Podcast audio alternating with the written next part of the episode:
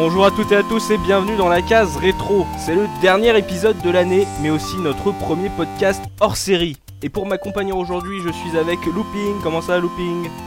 Salut les gars, ça va très bien. Je suis avec Mikado. Comment ça, Mika? Salut à tous et euh, ça va divinement bien aussi. Je suis avec Subikun. Comment ça, Subi? Salut tout le monde, joyeux Noël. Je suis avec Professeur Oz. Comment allez-vous, professeur? Oh oh oh, ça va bien les petits enfants. Et pour conclure, on a un nouvel invité, un nouvel intervenant dans la case rétro. Il nous a offert les captures de SRAM. J'accueille Locutus. Comment ça va, Locutus? Ben, ça va très bien, salut à tous et longue vie et prospérité. Live long and prosper. Et pour lancer ces émissions hors série, nous avons décidé d'aborder un thème totalement dans le ton de cette période de fin d'année, puisque nous allons parler en toute légèreté de nos plus gros jeux de merde. Qu'ils soient de purs étrons vidéoludiques ou qu'ils fassent partie de nos plus mauvaises expériences de gamers, ces jeux nous ont marqués. Et ce soir nous allons tout déballer, il ne restera rien, ça va être le feu. Alors messieurs, là, euh, euh, on vient de passer Noël, on attaque euh, cette dernière émission de, de 2011, on va s'attaquer à un petit bilan, vu que je ne peux pas faire la rubrique à cette époque, on va faire un petit bilan de ce qui s'est passé durant déjà 5 émissions. Alors, euh, qu'est-ce que vous pouvez nous dire? Je vais lancer Mika, euh, l'instigateur de ce projet fantasque qu'est la case rétro. Euh, qu'est-ce que tu retiens de ce premier départ de la case rétro? Eh ben euh, moi déjà personnellement je prends beaucoup beaucoup de plaisir à faire ces émissions. Je pense que ça s'entend un peu quand quand quand on parle quoi et les retours qu'on a eus sont plutôt flatteurs. Et euh, bon déjà euh, au-delà du fait de s'éclater en le faisant, ça donne vraiment vraiment envie de, de poursuivre euh, cette aventure. Et euh, il y, a, un truc aussi où je, que je trouve hallucinant, c'est les gars qui ont trouvé les, les, les dernières énigmes que j'ai faites. Parce que euh, notamment celle de Titan AE était bien corsée et il y a quand même bah, Locutus qui, a- qui avait trouvé et personnellement j'étais assez bluffé. Donc je te le dis de vive voix, respect. Voilà, tout est dit. Écoute, merci, mais bon, euh, je dois dire que sans le l'indice de looping, euh, je serais encore dans la semoule à mon avis. L'indice, l'indice, les indices. Oui. Parce J'ai- que on, on en a distillé quelques-unes quand même. Hein. Ouais, on a distillé quelques petites perles, c'est vrai, pour euh, cette émission euh, sur euh, les chevaliers de Baphomet. Mais euh, c'est vrai que maintenant que tu es là, Locutus, tu vas devoir laisser euh, ta place aux autres pour les énigmes, parce qu'il y, en a- y en a, il faut le dire, il y en a marre que tu trouves nos énigmes à chaque fois. Parce que Mika se casse le tronc à faire de pur euh, montage, et à chaque fois, tu nous casses le moral à trouver le, le jeu. C'est... Et je suis un dieu du rétro gaming, que veux-tu C'est vrai que Final Fight t'as dégainé direct. Hein. Ah ouais, ouais, bah c'est un de mes jeux préférés, donc euh, j'ai craqué euh, des milliards en en thunes dans la borne d'arcade et le coup du métro, euh, Mm. c'était Ah, trop flagrant. C'était facile. Ah, ouais. C'est Ah, c'est ce qui t'a c'est ce qui t'a aidé, c'est le métro en fait. Ah ouais, ouais, ouais, ça a tout de Ah, suite fait bon. tilt. Euh, ça, Ah, moi, ça a ça aurait été, ça aurait été Ken le survivant, plus, tu vois, comme ça, ou, ou, ou Hulk Hogan, quoi. Qui, qui ressemble euh, beaucoup bah, au boss de fin, comme on en discutait, quoi. Ah, bah, Locutus, toi qui as joué à Final Fight, euh, pourquoi il n'est pas dans ta sélection des jeux de merde? Parce que j'ai passé thunes dedans, c'est pour ça. Toujours dans ce bilan, euh, Looping, euh, qu'est-ce que tu pourrais retenir un peu de ces cinq premières émissions? Qu'est-ce que tu as envie de voir l'année prochaine dans la case rétro? Est-ce que tu as envie de rester dans la case rétro? Peut-être que tu ne peux plus supporter cette bande de connards. Ah si si si si, j'ai envie de rester dans l'aventure. Euh, bah, en fait, les, les- déjà les cinq émissions, euh, c'est vrai que euh, on n'a jamais parlé en fait de, de, de la création de la case. Et euh, donc en fait, au, départ, Subi et, et Mika, on en, on en avait parlé il y a quelques mois de faire de faire une émission. Mhm. Et, euh, et en fait, il est venu que on t'a vu euh, mettre un statut sur sur Gameblog euh, que tu cherchais à réaliser euh, donc une, une émission. Et euh, donc c'est très bien tombé. Et en fait, on s'est tous euh, retrouvés sur ce projet. Et euh, je suis très content en tout cas que c'est c'est vu le jour parce que ça se passe très bien et les réactions sont très bonnes, je trouve. Donc voilà. Et euh, pour 2012, bah, j'espère que ça va ça va continuer longtemps. Et euh, et j'aimerais aussi euh, donc euh, ça on en avait parlé tous ensemble, c'est peut-être apporter une petite rubrique euh, anecdote dans l'émission. Donc c'est vrai qu'à chaque émission, j'ai tendance à, à, ramener des anecdotes, à parler. À de, ramener de- ta fraise. Voilà, à, à raconter mes petites histoires. Donc Mm. voilà, peut-être qu'on mettra ça en place pour 2012, quoi. Mais, mais c'est vrai qu'on nous a aussi euh, souvent dit, euh, ça serait bien qu'on clôture, enfin qu'on qu'on cadre un peu notre émission avec des rubriques, mais le problème c'est qu'on n'a pas envie de faire du gamerside parce que les gens qui nous demandent euh, de faire ça, c'est souvent parce que voilà les les rubriques et les jingles de gamerside ça leur plaît, mais euh, c'est eux qui le font. Euh, si nous on s'amène avec euh, ce genre de de rubrique, ce genre de jingle. Le premier truc euh, qu'on va dire, c'est ils font du gamerside. Il y a qu'à voir le le- l'essai de d'Avatar de de Mika De pour se rendre compte Ouais. que même quand on le fait pas exprès, on nous dit qu'on fait du gamerside. Et Donc, ils, le euh, font, ils le font très bien surtout. Donc si c'est pour être comparé en moins bien, euh, Ouais, Mm. voilà, ils le font très bien, c'est vrai. Enfin, ils font pas de retro gaming, mais euh, voilà, leur, euh, Voilà, ils font pas de rétro et nous. leur nous, recette le- marche le- super bien, donc on va pas se mettre à, à faire comme Mm. eux. Voilà, et nous, le but, c'est de, de rester sur une émission, un jeu, voire une saga, Mhm. mais euh, de pas partir dans, dans des, multi, des multiples tests ou euh, multiples débats. Donc voilà. Puis Moi, je les que- aime, hein, Gamerside. Hein. Ah je suis amoureux d'eux. Hein. Ils m'ont mis en home de leur site, j'étais comme un fou. Hein, Ah franchement. ouais, pourquoi? Bah, Sur euh, le, Le le livret que j'avais fait de Gears of War. Ah, ils l'ont mis cool. Euh, et, euh, ah merde, je sais plus quel rédacteur, mais enfin il a fait un petit papier en, en disant bravo et tout. euh, J'étais Nickel. comme un fou, hein, franchement. Non, mais ça fait plaisir. De toute façon, oui, euh, Ah bah carrément, ouais, ça fait plaisir. hein. faut attendre Gamerside pour voir ton, ton, ton livret en home. Ah, attends, il y a, il y a d'autres, il y a, je suis en contact avec d'autres personnes. Hein, je j'ai pas le droit de parler à ce à cet instant T, mais je suis assez content. Comment il nous Comment il nous snob je suis en contact avec Lagardère, euh, avec non, je rigole. Mais mais non, mais c'est vrai. Hein, par contre, hein, je suis en contact avec quelqu'un. Ouais. Non, mais on le disait tout à l'heure, un Ça sénateur, s'appelle le, une femme. Le, le sénateur, le mec qui arrive une demi-heure en retard. Excusez-moi les gars, Non, j'étais en non, non, le, contact. non, non, le mec qui a des enfants à coucher, c'est pas la même histoire. Hein. le papa gamer. de l'exomile et là il dorment. Il n'y a pas de souci jusqu'à euh, dimanche soir, mais de la semaine prochaine. Et toi, Subi, euh, rétro gamer depuis 1980, comment tu comment tu te représentes euh, ce début de case rétro? Ah bah, moi, je suis très content. En plus, j'ai eu la chance de participer à toutes les émissions pour le moment, donc euh, j'espère que ça va continuer. Euh, et puis voilà, c'est vraiment vraiment plaisant de retrouver tout le monde et comme on- comme disait Looping, en plus c'était vraiment un projet qu'on commençait à discuter euh, tous ensemble et qu'on commençait à se faire des idées était arrivé avec le concept en haut qui correspondait parfaitement à ce qu'on était en train de discuter. Donc euh, c'était vraiment pile poil. Quoi. On avait euh, rien à toucher, euh, tout nous correspondait. Vous aviez rien à foutre. Mais c'est- surtout qu'il faut qu'on te remercie de, de, de gérer toute la technique parce que nous, nous, on a beau parler et parler de notre passé, mais c'est toi qui gères toute la toute la technique. Hein. C'est ça qu'il faut savoir aussi. Ah, Ouais, il, y a du, il y a du boulot derrière. Y a hein. du boulot. Mm. Ouais, Mm. vous êtes de sacrés connards, c'est vrai. Non, mais euh, c'est vrai que pour l'instant, on est toujours sur Podomatic euh, et également sur iTunes. C'est euh, Mika qui s'occupe euh, du compte euh, iTunes. Mais euh, est-ce qu'on va rester sur Podomatic? On ne sait pas. Pour l'instant, tout ce qu'on sait, on a mis un sondage il y a pas longtemps sur la manière dont les gens regardaient la case rétro. Est-ce que c'était en vidéo ou est-ce que c'était sur Podomatic ou iTunes? Vous êtes en majorité à regarder l'émission en vidéo, mais vous êtes quand même à peu près 40% à l'écouter en podcast audio. Donc il n'y a aucune raison qu'on arrête les podcasts.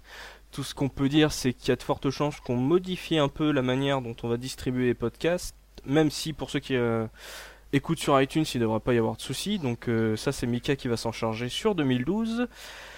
Et avant de se lancer un peu dans ce débat des gros jeux de merde, euh, j'ai envie de lancer un peu l'OQTC Osfrom sur la manière dont ils sont entrés dans la case rétro, les pressions qu'ils nous ont fait, les menaces, euh, histoire de passer au podcast. Euh, Professeur Oz, vous qui nous avez... euh, Enfin, il faut aussi, aussi savoir que Oz, euh, je t'avais contacté en même temps que les trois vieux là.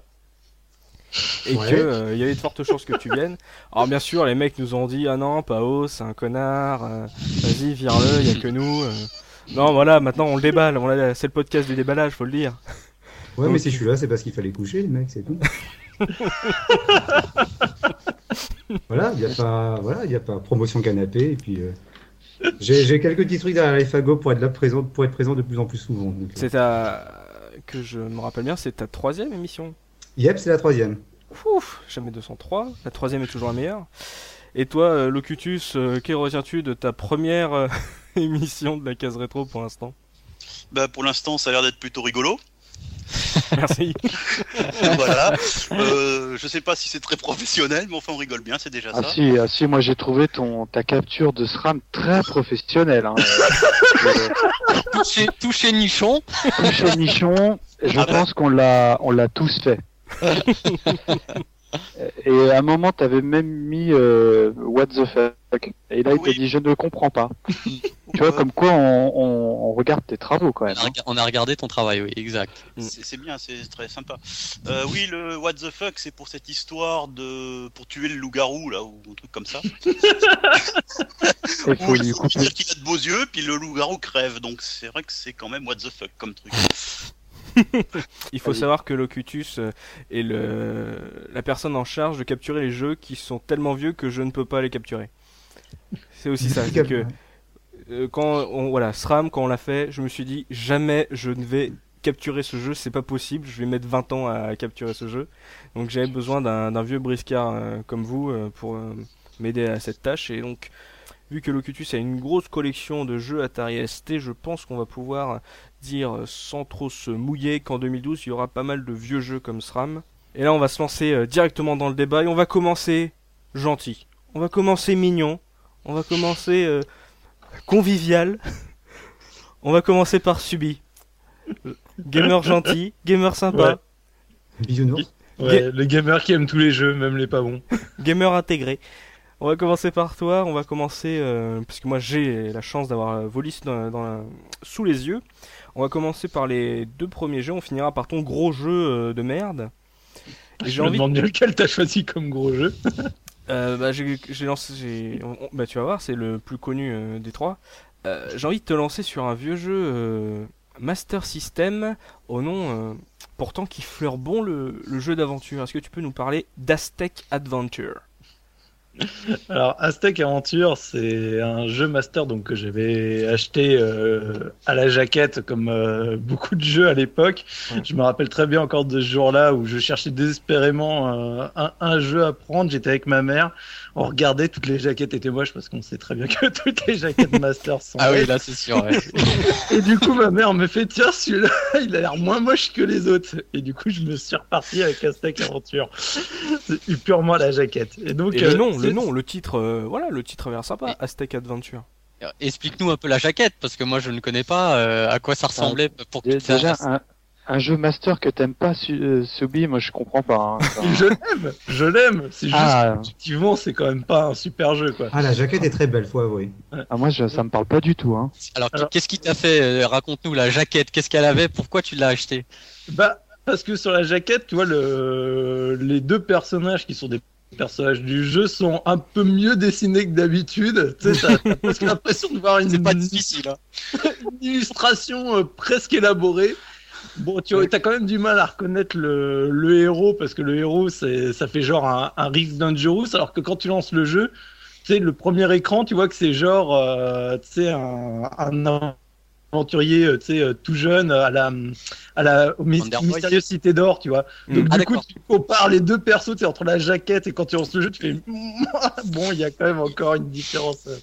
assez violente, mais enfin voilà quoi. La jaquette est assez mignonne et, et un peu mieux travaillée que les autres, moins de gros traits noirs, etc.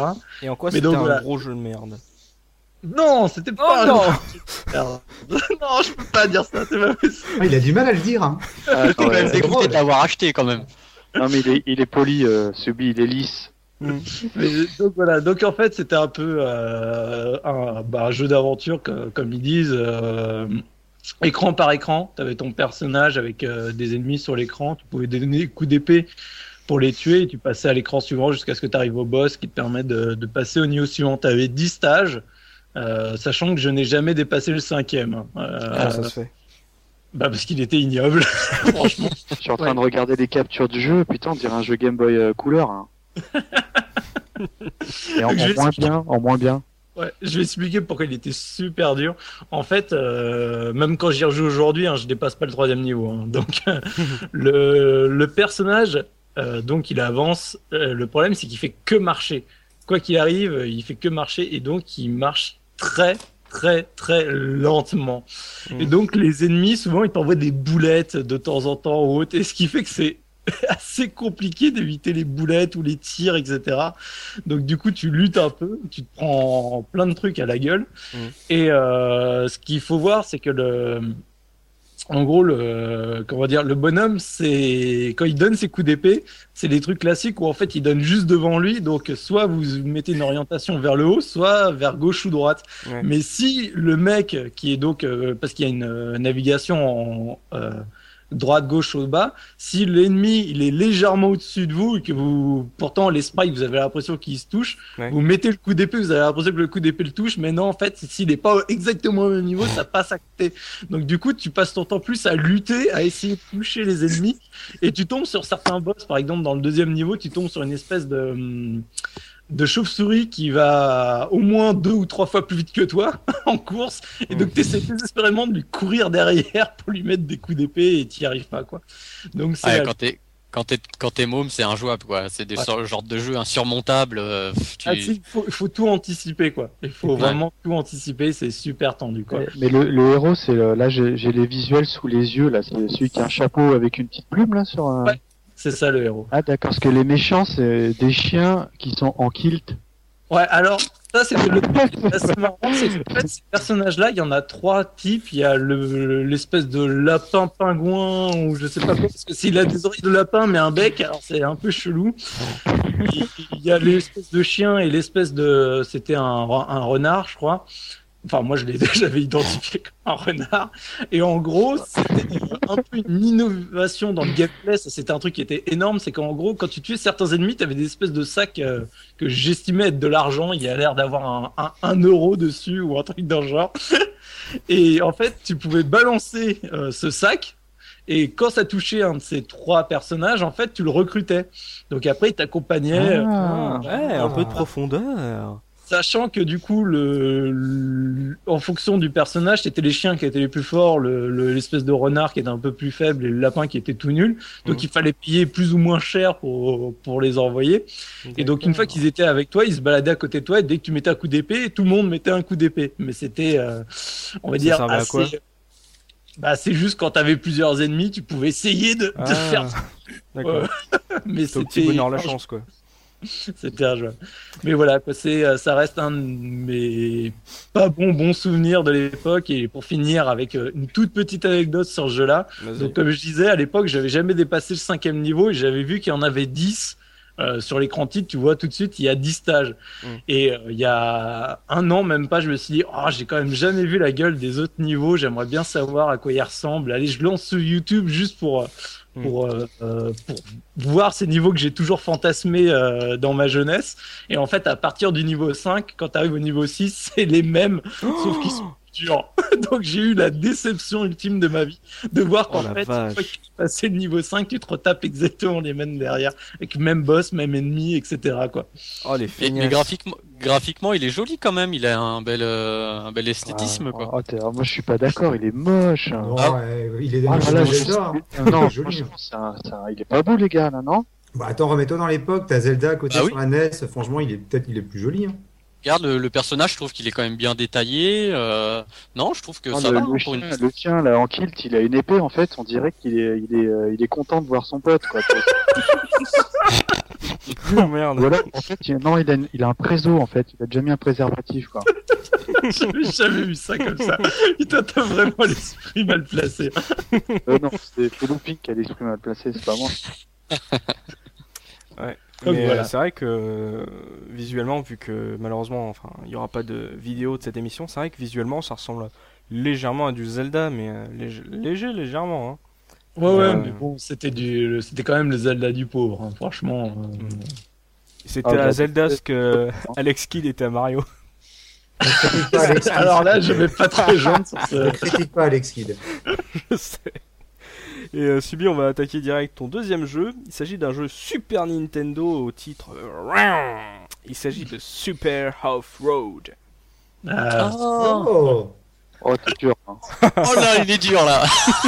Alors Oh non, quand même, les mecs. Alors, c'est un jeu que j'ai adoré, je, comme les autres. Mais objectivement, c'est quand même un bon jeu de merde parce que, donc, pour se remettre dans le contexte de Super Off-Road, donc on, on est, on va dire, euh, sur la Super Nintendo, on commence à avoir des jeux qui commencent à avoir de la gueule, surtout dans les jeux de course. Et donc, Super Off-Road, c'est un jeu où il y a quatre bagnoles, une rouge, une bleue, une jaune et une grise qui sont toutes petites sur l'écran, il y a tout le circuit en entier et en fait, en, gros, tu t'appuyais sur A pour accélérer et tu faisais gauche-droite pour tourner à l'intérieur de ce circuit où il y avait des des des pleins, des délires. Enfin, ça partait dans tous les sens. Mhm. Tu pouvais rebondir. Enfin, c'était du off-road quoi. Mais en gros, les le gameplay était quand même génial parce que bah t'avais ces circuits là en fait, tu tournais en boucle, euh, le jeu n'avait jamais de fin, tu pouvais jouer autant de temps que tu veux. Au bout d'un moment, les circuits c'était les mêmes, tu recommençais tout. Je crois que tu devais avoir vraiment assez peu de circuits, donc après tu tournes en boucle. Et la seule subtilité, c'est que tu pouvais utiliser de, la nitro que tu pouvais ramasser de temps en temps sur le circuit qui te faisait un coup d'accélération. Mais honnêtement, à l'époque où il est sorti avec euh, bah, les, les autres jeux de course qu'il y avait à côté, franchement, c'est ça, faisait quand même. Euh, tu prends la version NES, honnêtement, c'était limite, tu, tu vois pas trop de différence, quoi. Mais justement, c'est pour ça qu'il est bien. Pour une fois qu'un jeu NES est mieux que sur Super NES. c'est vrai qu'à l'époque, à la même période, tu avais Rock'n'Roll Racing qui était dans le même délire. Mm. Et euh, il était déjà, tu avais de la musique de Black Sabbath, donc rien que ça, c'est bon, ça me l'a fait acheter. Et euh, c'était un peu le même délire, mais quand même, il était mieux, mieux foutu, quoi. Il jouait T'avais les micro-machines également. Ouais, c'est ce que j'allais dire aussi. T'avais les micro-machines qui, euh, à côté, m'ont enterré tout, quoi. Bah, je trouve. Hein. Mais ce qui était dommage finalement, mais ben là c'était trop tôt à l'époque, c'est que justement tu puisses pas y jouer à 4 à ce jeu, tu peux y jouer qu'à 2. Et vu que de toute façon toutes les voitures sont sur le même écran, c'est, je trouve ça maintenant finalement frustrant de pas pouvoir y jouer à 4. Mm. Mais bon, pas c'est. Mais voilà, c'était pour dire, c'est un jeu sur lequel euh, c'était euh, mon cousin qui l'avait. Et à chaque fois qu'on allait chez lui, on se faisait une partie de Super Off-Road et c'était entre le plaisir et la torture parce que c'était vraiment un jeu qui, que j'aimais et qui en même temps je détestais parce que je le trouvais quand même vraiment assez moyen. D'un côté, il aurait fallu trouver trois potes pour y jouer. Ouais.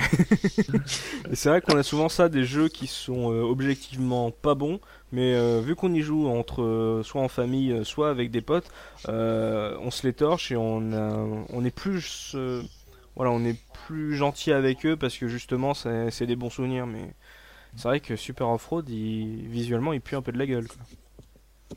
Il, était, pas très beau, mais moi c'est vrai que pareil, c'est pas un jeu que j'ai possédé, mais j'allais jouer chez un pote mmh. euh, et, je me souviens, on, s'éclatait dessus quoi. Mais après, effectivement, si un ce jeu-là en solo, euh, je suis pas sûr qu'il était terrible, terrible, effectivement. Faut se dire ah, que le mec était en charge du scrolling, a pas dû se fouler des masques. moi, je j'ai une petite anecdote sur ce jeu parce que bon, c'est pas très bien, mais comme je l'ai déjà dit, j'avais un, on m'avait donné un copieur Nintendo. Et je me souviens que c'était, c'était le jeu qui prenait le moins de place sur les disquettes. Ah ouais. même pas. Ah, ah, je pense qu'il devait prendre, mais en fait, je m'en souviens, tu pouvais mettre euh, quatre jeux équivalents sur une, une disquette de, de ce type, quoi.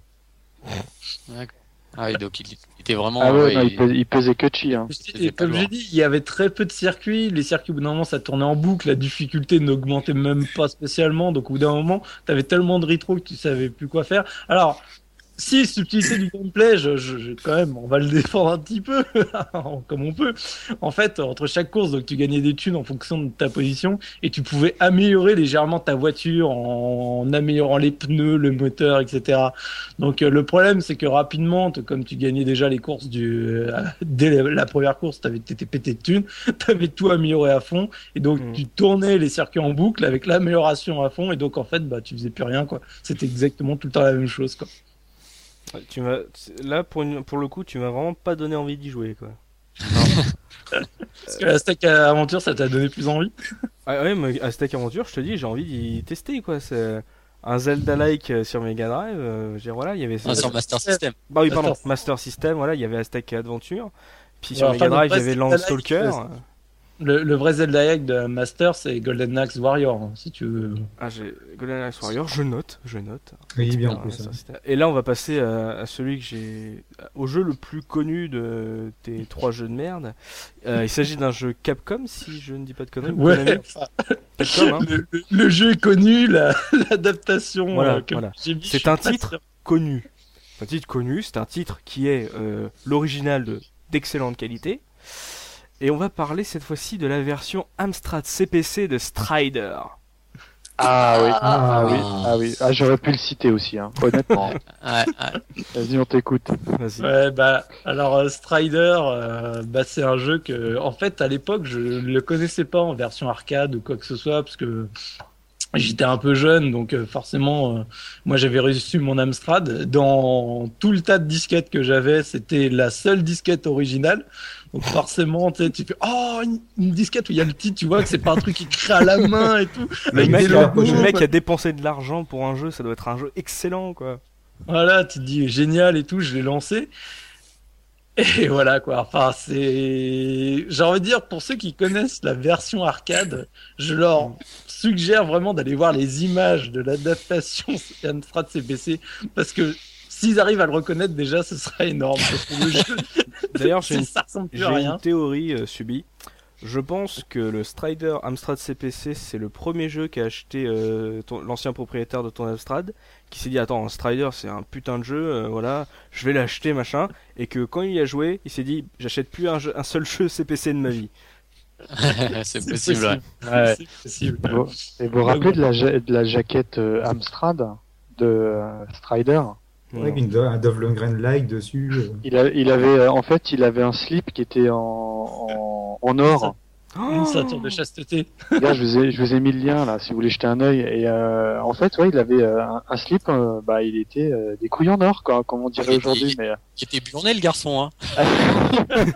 euh, Ah. euh, parce que moi, je, bah, justement, j'avais fait un petit papier sur les différentes jaquettes de Strider Hmm. et, euh, et, et, et, et celle de la jaquette à euh, propos de- américaine. À propos de ton petit papier, euh, t'es en contact avec quelqu'un euh je, je, je, je, je ne sais plus.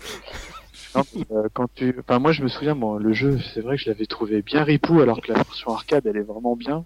La, version Master System, elle, est, elle était pas, euh, pas Master System, Mega Drive. Par contre, je crois qu'elle était pas trop trop Elle mal. était encore. bien, ouais. Ouais, Ouais, bien. moi j'ai un bon souvenir de la version Mega Drive. Ouais, ouais.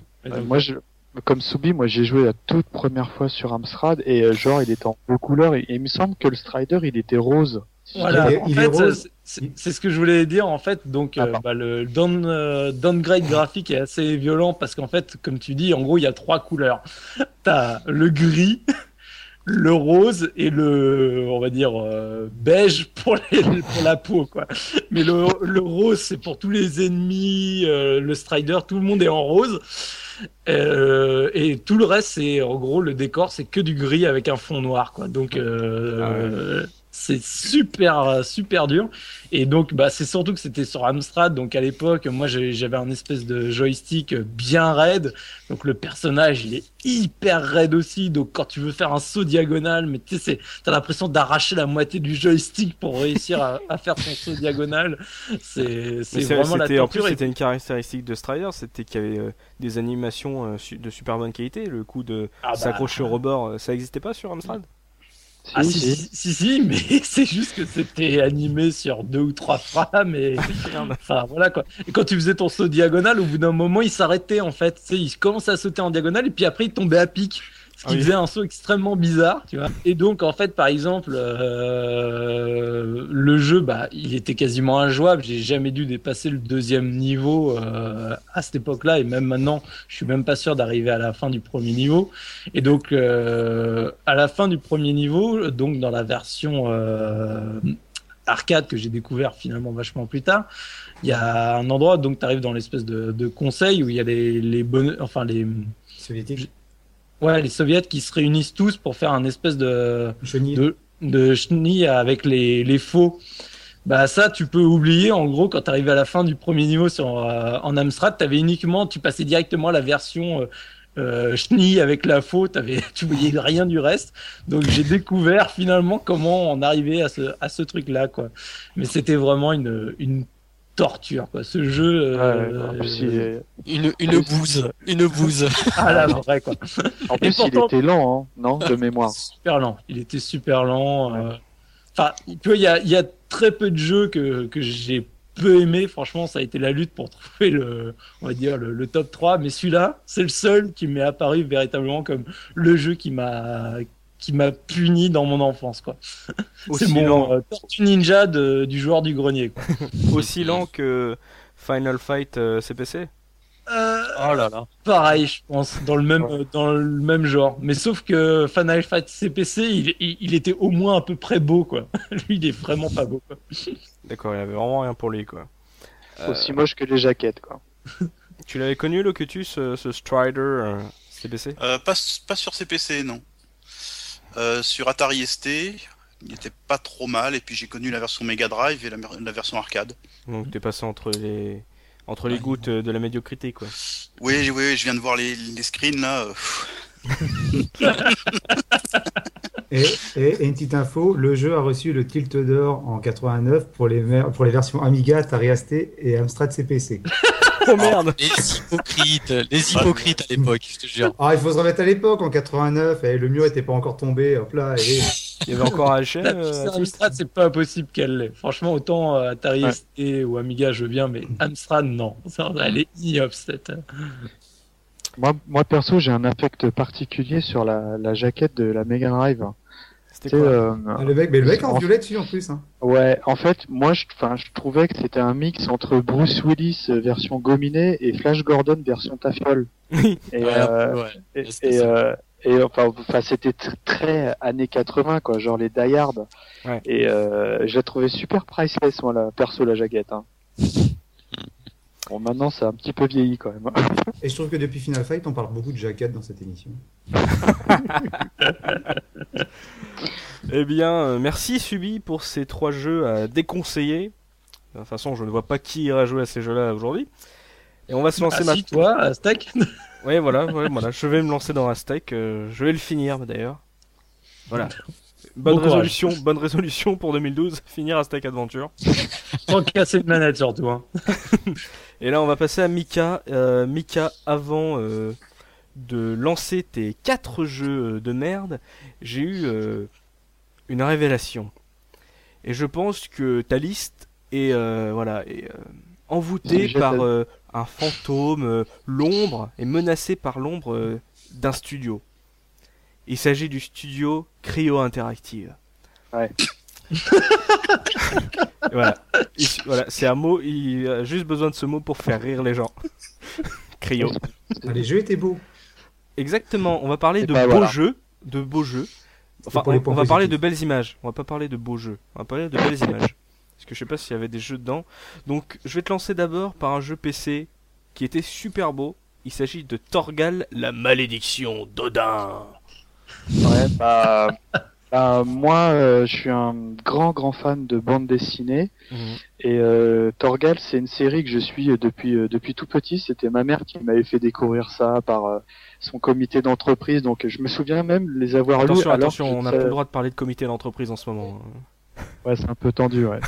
Et, euh, et je me souviens même que je lisais cette BD alors que je ne savais pas lire. C'est pour te dire à quel point j'ai un affect euh, sur cette série. Et, euh, et à cette époque-là, je sais plus trop l'année de sortie.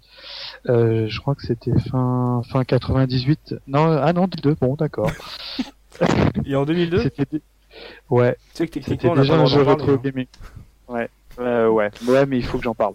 hein. Vas-y, il faut que Et, ça euh, et là, euh, je- j'en- j'entends bah, donc que Cryo annonce le jeu Torgal en point and click. Mhm. Et là, j'étais comme un fou parce que c'était la grande, grande euh, période où je ne faisais pratiquement que des point and click. Après le très grand chevalier de Baphomet. Exactement. Et euh, donc, euh, je regarde les, la jaquette. Nickel, c'est dessiné par Rosinski. Je crois que c'est même scénarisé par euh, Van Damme, Pense. si je dis pas d'annerie. Ouais. Jean-Claude. tu sors, tu sors. Euh, tu reviendras quand tu seras calmé. et, euh, donc, je regarde mes screenshots. Waouh, c'est pas mal et tout. C'est vrai Donc, que ça défonçait. hein. Graphiquement, ça défonçait. et, et je- j'installe le jeu. il me semble déjà de mémoire, c'était déjà une usine à gaz pour l'installer, que j'avais été obligé de mettre un crack, euh, tu sais, pas, pas, no CD, enfin, Mm. une, bon, c'est pas grave, tu vois, genre fanboy et tout. Et là, le drame, quoi. Le jeu, euh, en fait, c'est, euh, c'est euh, la recherche, elle se fait au pixel. Je sais pas si, en fait, tu es obligé de scanner ligne par ligne euh, chaque euh, recoin de l'écran. Et, euh, et donc déjà, bon bah l'expérience de jeu, elle est complètement ch- cheatée pour le coup parce que tu vois, à la limite, ils mettent euh, un, un élément un petit peu plus en avant, une légère surbrillance ou quoi. Ou... Mhm. Et euh, bon, bah ça, c'était vraiment euh, extrêmement problématique, mais vraiment à tel point que j'ai pas du coup, j'ai jamais fini le jeu. Et en plus, euh, l'his- l'histoire, elle est plutôt quelconque, voire euh, médiocre. Ouais. Et, euh, et pour du Torgal, pour moi, c'est c'est un drame, quoi, parce que ça, Torgal, ça doit pas être mauvais. Ah bon? Parce que ça. Surtout que- Non, bref. On a senti le- l'envie de troll. À cette époque-là, bon, c'est clair que euh, je suis le premier à dire que la série s'est un petit peu éparpillée, euh, voire euh, elle s'est même euh, affaiblie scénar- au niveau des scénarios. Ouais. Bah d'ailleurs, c'est plus Vandame hein, qui, qui est au scénar. hein. Enfin bon, bref, c'est autre chose ça. Et euh, ouais, donc c'est vraiment, un- vraiment un très mauvais jeu quoi. Euh, grosse, euh, beau, tout ce que tu veux, mais Mm. injouable quoi. Il était en français Surtout voix, qu'à l'époque, euh, il me semble qu'ils avaient sorti euh, à la même période euh, 13, donc toujours de, de Vandame, euh, mais en, euh, en FPS qui était absolument euh, Il est pas plus que- il est pas plus Sauf que récent c'était que. pas. Il est pas plus récent que Euh, 2002, euh, 13 Je sais plus. euh, Ça, mais, il est euh, sorti sur PS2, donc il doit être plus récent, je pense. ah, peut- Peut-être, enfin bref, euh, en Mm. en tout cas quand tu compares 13, on, on va dire qu'il est du scénariste commun, à Torgal tu te dis bon d'accord, euh, Mm. je- euh, c'est même pas au niveau graphique, c'est euh, il est, c'est une merde, voilà. Je, peux- je suis désolé, parce que euh, je, je peux pas décrire. euh, alors qu'il y avait un, il y avait un fort potentiel quoi, parce que c'est la malédiction d'Odin. Encore une fois, les- il y avait des artworks qui étaient magnifiques. hein, je tiens à le préciser. Rosinski il a participé au projet et tout. Mm. C'était une merde. Voilà. Et t'as t'as tenté de le finir quand même à l'époque ou? Non non. Non, non, T'as regardé la fin t'as lâché l'affaire bah, non, mais des fois, tu sais, tu dis, ouais, je vais être courageux et tout, mais le coup Ouais. du, euh, la recherche au pixel, oh, Ouais, c'est, ouais. c'est relou ça. Et même avec les aides, euh, des fois, tu, tu vas louper quelque chose et, euh, et euh, bon, bah, tu dis merde, il y a un bug, alors qu'en fait, c'est le pixel de gauche, quoi. Tu vois, enfin. Sur- un jeu de 2002, tu peux tu peux pas lui pardonner quoi. Ça serait encore un, un jeu euh, des années 90, euh, tu comprendrais, mais un jeu de Honnêtement, 2002. je, pen- je pensais qu'il était plus vieux que ça, quoi, pour être franc. Sinon, je l'aurais pas. Mais euh, quand, quand on a dit ouais les grosses déceptions, bah, j'ai pensé tout de suite à celui-là. quoi. On va rester dans l'aventure sur un jeu, sur une grande série de jeux d'aventure euh, également sur PC. Euh, J'ai pas fait celui-là d'ailleurs, je crois pas. Il s'agit de Atlantis 2. Alors, pareil, hein, j'ai euh, toujours dans ma période point and click à l'âge d'or, Tu avais fait le 1. et j'avais fait le 1 Je suis compagnon. cultissime. Bonjour, Bon, je suis aujourd'hui, il compagnon. Il aurait peut-être un peu vieilli, mais euh, Ouais. euh, il est, moi, à mes yeux, euh, je l'avais vraiment, vraiment adoré. Je crois qu'il était sorti en 96 ou en 97. Et, 97. euh, et, et, euh, je me souviens à l'époque, euh, après les cours, j'allais dormir chez un pote juste pour qu'on finisse le jeu et tout, parce que euh, graphiquement, il envoyait du steak et tout. Qui Bon, c'était des, c'était des, euh, c'était des images fixes, mais que tu avais une vue à 360 degrés. Mhm. Et, euh, et, et- pour, pour donc l'époque, c'était vra- vraiment bien foutu, quoi.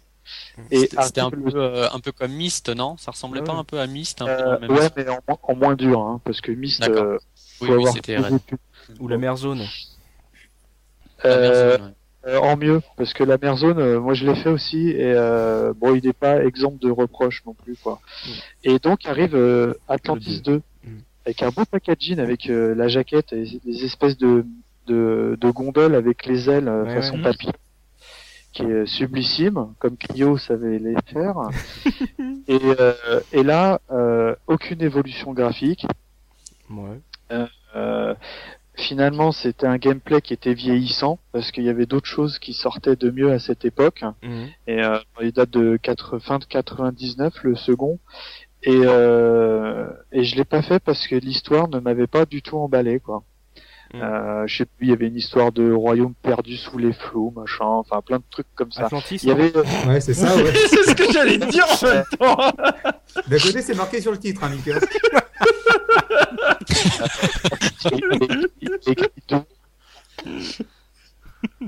J'ai plus envie de parler, vous m'avez fixé là. Il a vu des bonnes critiques, hein, mais euh, euh, moi perso, je, je me souviens que l'histoire ne m'avait pas euh, ne m'avait pas emporté quoi. Et euh, bon, euh, il- il- je pense qu'il est très bien, mais moi, je m'étais profondément ennuyé. Mhm. Et bon, bah, bah, je l'ai pas fait. Quoi. Euh, Est-ce que tu as fait le 3 Eh ben, j'allais en parler parce que du coup, je me suis dit bon, quand j'ai rencontré Madame Twix, elle était fan des point and click, Mhm. et euh, je me suis dit bah tiens, je vais te faire découvrir les Atlantis, et euh, du Je coup, vais te faire voir du rêve, chérie. Elle aurait pu te demander le divorce, hein, fais gaffe. Hein. j'ai promis la prochaine fois, je perds l'heure hein, pour les enregistrements. hein. et euh, et euh, donc j'achète le coffret avec les trois jeux. Donc on fait le premier, donc je me souviens que ma femme avait trouvé ça plutôt ouais vite fait quoi. Mhm. Et euh, le second, bah pareil, je l'avais fait avec elle, et pareil, là, là en revanche, elle avait trouvé ça vraiment naze. Mm.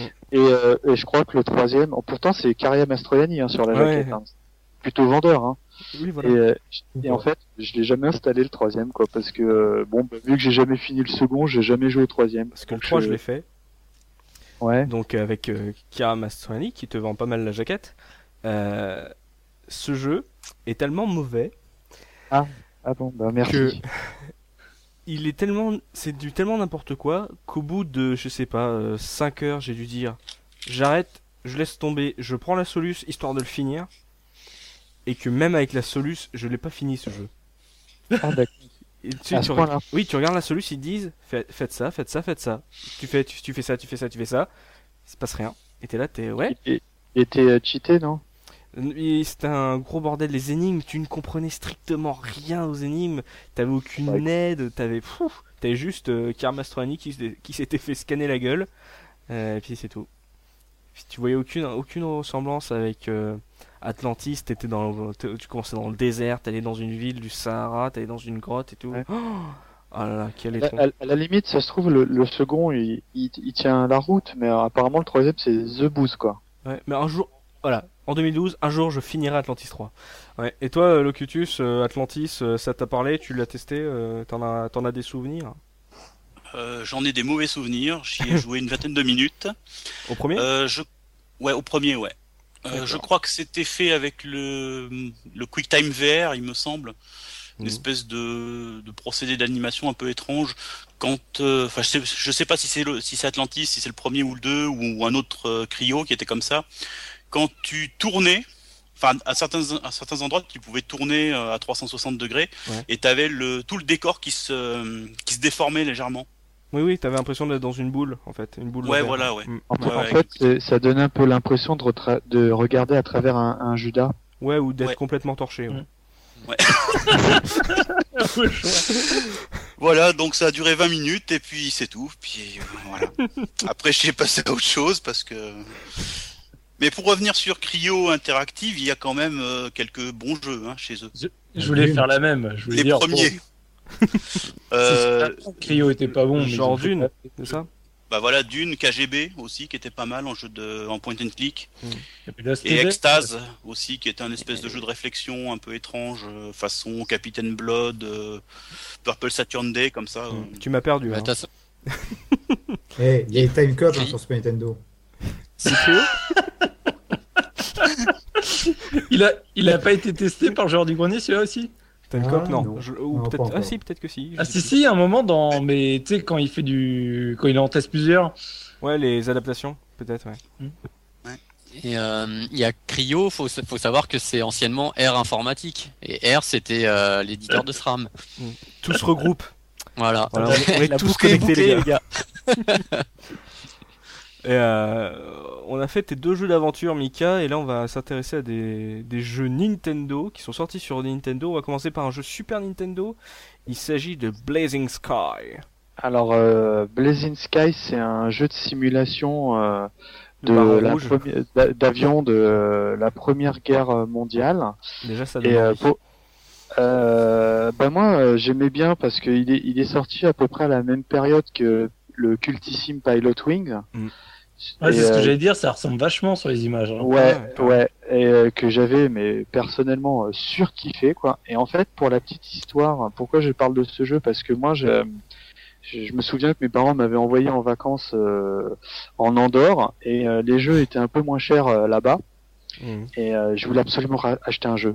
Euh, je voulais ra- Il revenir avec copiait pas, il allait à Andorre. C'est clair. et, et, euh, et euh, comme euh, un peu Soubi euh, sur ses euh, jaquettes master, enfin à la moment de Soubi, moi j'ai acheté euh, Blazing Sky sur jaquette, tu sais, comme on dit, j'ai acheté sur plan, quoi, tu vois. Mm. Et euh, j'arrive à- donc, euh, bon, j'étais quand même à l'époque à Paris, donc il y avait quelques kilomètres avant de pouvoir y jouer. Mm. Et euh, je remonte à Paris et je mets le jeu et là je fais, d'accord, qu'est-ce que c'est que cette merde?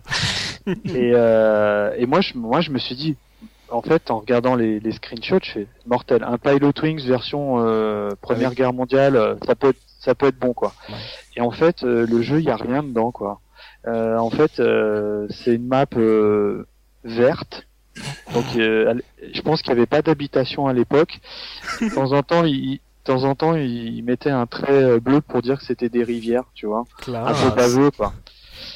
Et euh, bah, je- on pourrait en, en parler absolument pas longtemps parce qu'il y a rien, donc il y a rien à raconter. Rappelle-moi, où tu, l'as acheté? Je l'avais acheté en Andorre. Ah bah c'est normal, c'est une contrefaçon de Pilot Wings. Ouais. euh, et euh, ah oui, oui, c'est une très mauvaise contrefaçon même. Hein. Mais il y avait quoi à Et faire en fait? je- bah, en fait, euh, t'étais donc un avion euh, de la Seconde Guerre mondiale. Je crois que t'étais des forces françaises, si je dis pas de bêtises. Donc j'ai rien que ça, euh, au secours. et, euh, et de temps en temps, tu devais shooter des avions, et, et il me semble que t'avais des missions où tu devais bombarder euh, des bâtiments en, en vue de dessus. Il y avait des bâtiments alors.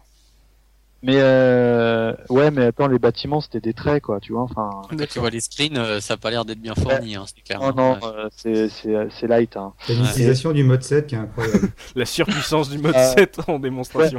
à mon avis, donc c'est Namco qui l'avait édité. Ils ont dû surfer un peu sur la vague de Pilot Wing. Mm. On dire ouais, on va faire notre jeu d'avion en mode 7, euh, on va refourguer nos merdes. Il y a bien trois connards qui vont l'acheter, genre, et je fais partie des trois connards qui vont l'acheter. Balancer le jeu en Andorre, il y aura bien trois cons qui vont se l'acheter. Et le pire, c'est que bah, je pouvais pas le ramener, quoi. J'étais trop loin pour le ramener, quoi. Bah, ouais. Ah non, mais franchement, euh, même y rejouer aujourd'hui, je pense que ça serait encore pire, quoi. Tu sais, genre même pour le délire et tout, mais euh, non. Enfin voilà. En plus, euh, je me souviens quand tu scratchais, t'avais l'impression que t'avais jeté un avion en papier que t'avais fait et qui s'était et qui s'était euh, écrasé comme une merde, mais tu sais, genre pli- plié comme du papier froissé, quoi. Ah bon, bref, euh, c'était une, bo- une bouse, quoi. Voilà. Bon, les gars, je... je sais pas vous, mais moi il me l'a plutôt bien vendu ce jeu, Mika. Ouais, je crois que je l'essaierai, moi, en tout cas. On va l'essayer juste pour voir euh, quel Le- goût c'est. Soubi, il va direct l'essayer, je le connais trop bien. Quoi. euh, non, mais ça serait rigolo d'y rejouer, mais euh, franchement, si j'y rejoue, j'y joue, à 2 grammes, hein, minimum. Hein. Sinon, je le lance. Bon, la Mika, euh, faut être sérieux un peu là, faut attaquer euh, le jeu. Ouais. Euh, là, là, j'a- là, j'annonce la couleur. Il, il risque d'y avoir du débat. Ah. Je peux le faire, très, très cher sub, euh, enfin. Alors, on va parler d'un jeu euh, Nintendo 64. Superman. non, non, on aurait pu parler de Superman. Non, non, on va parler de Diddy Kong Racing. Ah, Oh. salaud. Ouais. Je te hais. Je sais, je sais. Non, mais j'assume. Hein. Pourquoi Dicky Kong euh, Tu vois, j'en tremble. Voilà. tu vois, je- je- je- Il a des spasmes. Attention quoi, parce que merde, euh, là, on, là on vient de perdre la moitié des auditeurs quoi, direct. en fait, pourquoi Diddy Kong Racing? Parce que moi, je suis un, à la base, j'étais un fan absolu de la licence Mario Kart. Mhm. Et euh, parce que je, évidemment je l'avais découvert sur Super Nintendo et euh, j'avais acheté une Nintendo 64 que pour euh, Mario Kart 64 et, et puis un peu euh, Golden Eyes. Mais euh, mais surtout pour ce jeu-là.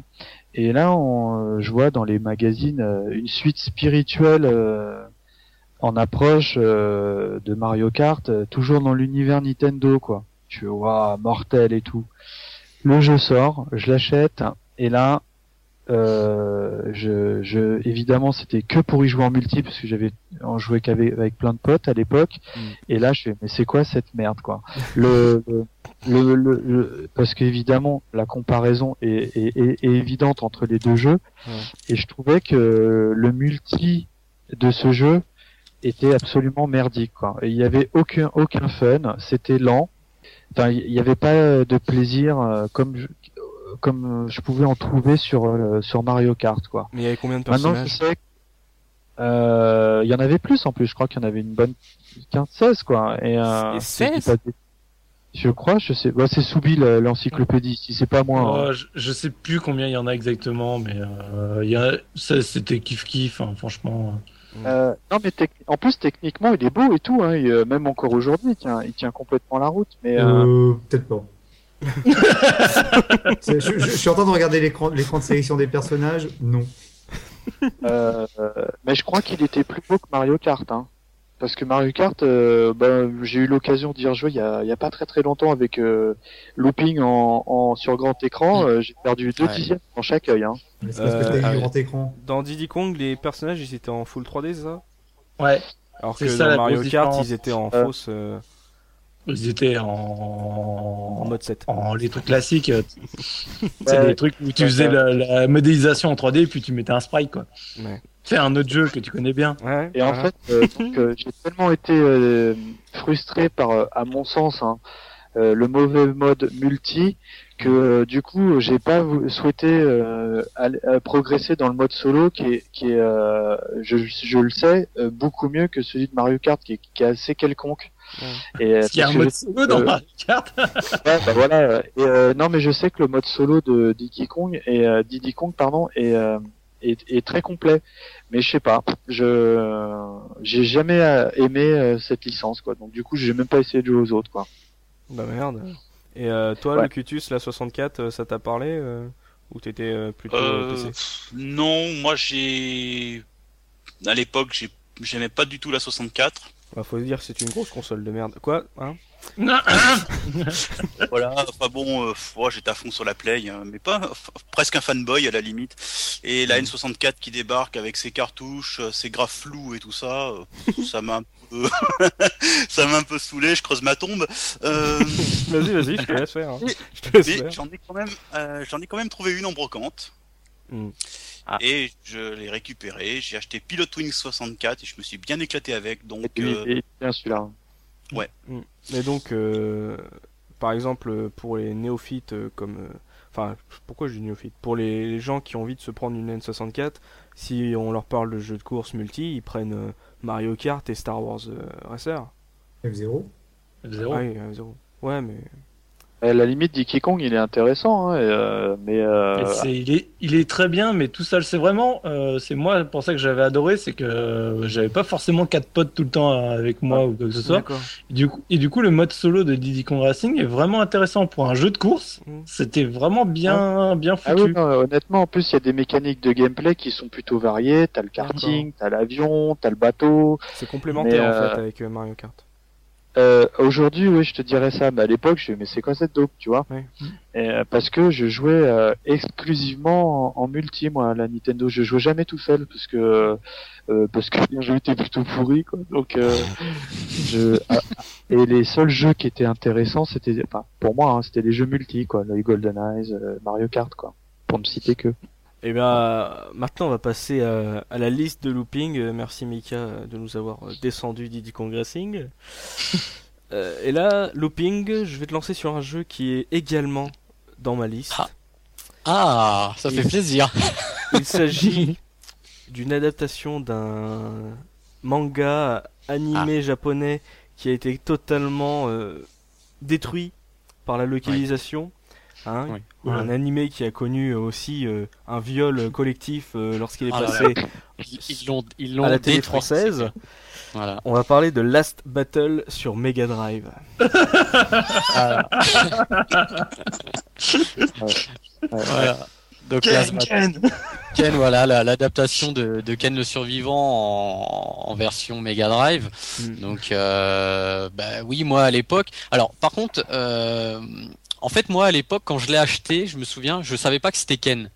J'avais pas, euh, ouais, voilà, j'avais acheté ça euh, en magasin, malgré que la jaquette, elle est, elle est catastrophique aussi sur Last Battle. Oui, le- l'ennemi, l'ennemi, il a le bras euh, qui Oh est là là. complètement difforme, il est plié en Ah ouais ouais non mais je sais pas pourquoi hein. je sais pas ce qui m'avait pris à l'époque c'est parce que j'ai dû voir que c'était un truc de combat ou J'étais dans ma période, c'est, En, euh, en plus, il y a Last Battle, Final Fight, voilà.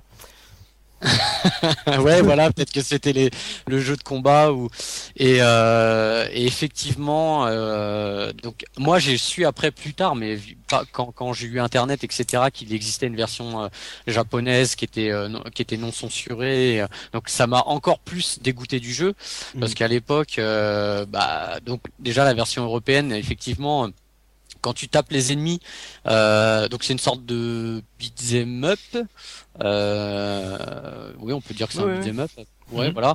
Donc, euh, donc les ennemis. Ça, alors, ça me fait penser un peu au jeu euh, sur NES, un peu à la Russian Attack. En fait, tu avances, tu, tu suis le scrolling et les ennemis viennent directement se coller à toi. Ouais. C'est des aimants, quoi. Et, euh, et en fait, tu, les- tu leur donnes un... Voilà, derrière, devant, euh, tu leur donnes un coup de poing, euh, ils sont éjectés de l'écran, quoi. C'est qu'ils volent. Ils partent. C'est ils vraiment comique en plus comme mouvement. Mm. Mais Mais ouais, c'était- et- et voilà. C'était dans Black Belt, il... pareil, c'est parce que c'est la même chose, mais version Master Master System. Ouais. Et pareil, il... c'est pas qu'il normalement il devait exploser, mais du coup ça faisait un truc genre euh, le, le sprite se coupait en morceaux, quoi. C'était un peu bizarre, quoi. Ouais, quoi qu'encore, pour Black Belt, à la limite, quand tu, la, la version Master System est très différente de la version japonaise, alors que à la limite, tout pour Last Battle, tu peux trouver quelques ressemblances entre euh, la version occidentale et la version japonaise. Ouais, t'as les couleurs qui changent un peu, mais Et tu peux retrouver tu sais- l'esprit Yokuto no Ken, quoi. Dans Oui. la version japonaise, les ennemis, euh, il y avait la tête qui explosait, je crois, il me semble, hein, dans la version Mega Drive. Tandis que là, euh, bah non, tu les éjectes. euh, le sang, euh, le sang des boss, ils sont, il est vert. Mm. Et euh, ouais, c'est, c'est- non mais c'était une catastrophe. Le gameplay, le, le jeu, il était super dur. Moi, je me souviens Et, euh, faire les et la, et la jaquette de- du jeu Master aussi a été collector. Le pied, oui.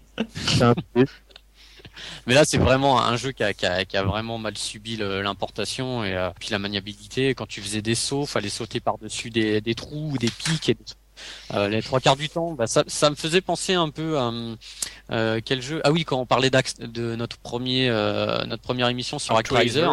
Mm. Voilà, quand tu sautais, il y avait le syndrome du soldat de plomb, quoi. Tu Mm. sautes et boum, le, le personnage il redescend tout de suite. Mm. Mais euh, vraiment, euh, et je crois que je l'ai revendu après ce jeu en fait. Ah, moi je l'ai encore, il est là, il est devant moi. Ah, ah bah donc. T'as eu du courage. hein. Si vous voulez, euh, si vous voulez, je vous lis ce qui est marqué derrière la boîte, euh, histoire de- Vas-y. Oui, vas-y. Alors, avez-vous envie de cogner, rosser et démolir quelques brutes féroces? Si oui, soyez prêts à recevoir votre part de coups et de bosses, car vous allez avoir affaire à des durs à cuire. Et vous aurez besoin de toute votre matière grise et de muscles en acier pour progresser le long d'un labyrinthe inextricable qui vous mènera à la victoire. Vous devez trouver le fil vous-même. Oh là là. Euh, Ouais, C'était ça, j'avais dû l'acheter à cause de ça à l'époque. Quel est le lien avec la matière grise là? J'ai Non, mais Euh, le pire, c'est qu'il manque pas tant que ça hein, dans la jaquette. C'est vrai qu'il y avait un. En fait, le, si je me souviens bien, le- l'histoire était. euh, C'était un peu le outrun du beat'em up où en fait tu choisissais les embranchements, c'est ça? Oui, c'est ça. Ouais. Oh, Par contre, t'avais une vache. map, euh, Ouais. une map. Tu pouvais choisir, euh, tu pouvais choisir un peu ton, ta, ta- ton, ton circuit. Mais il y avait un truc qui était classe quand même que je retiens dans le jeu. C'est, euh, t'avais une sorte de barre de, de power et quand tu la faisais monter, au bout d'un moment, bah c'était euh, donc c'était Il Ken. déchirait le t-shirt, quoi. Voilà, il déchirait le t-shirt et il faisait les, les coups de poing là. Ah, moi, je, moi, je jouais, que- je jouais que pour ça, quoi. Je C'est un jouais peu- que c'est pour un faire peu, ça. c'est un peu une honte d'ailleurs, c'est que le quand tu regardes la jaquette, le héros c'est pas du tout euh, Ken.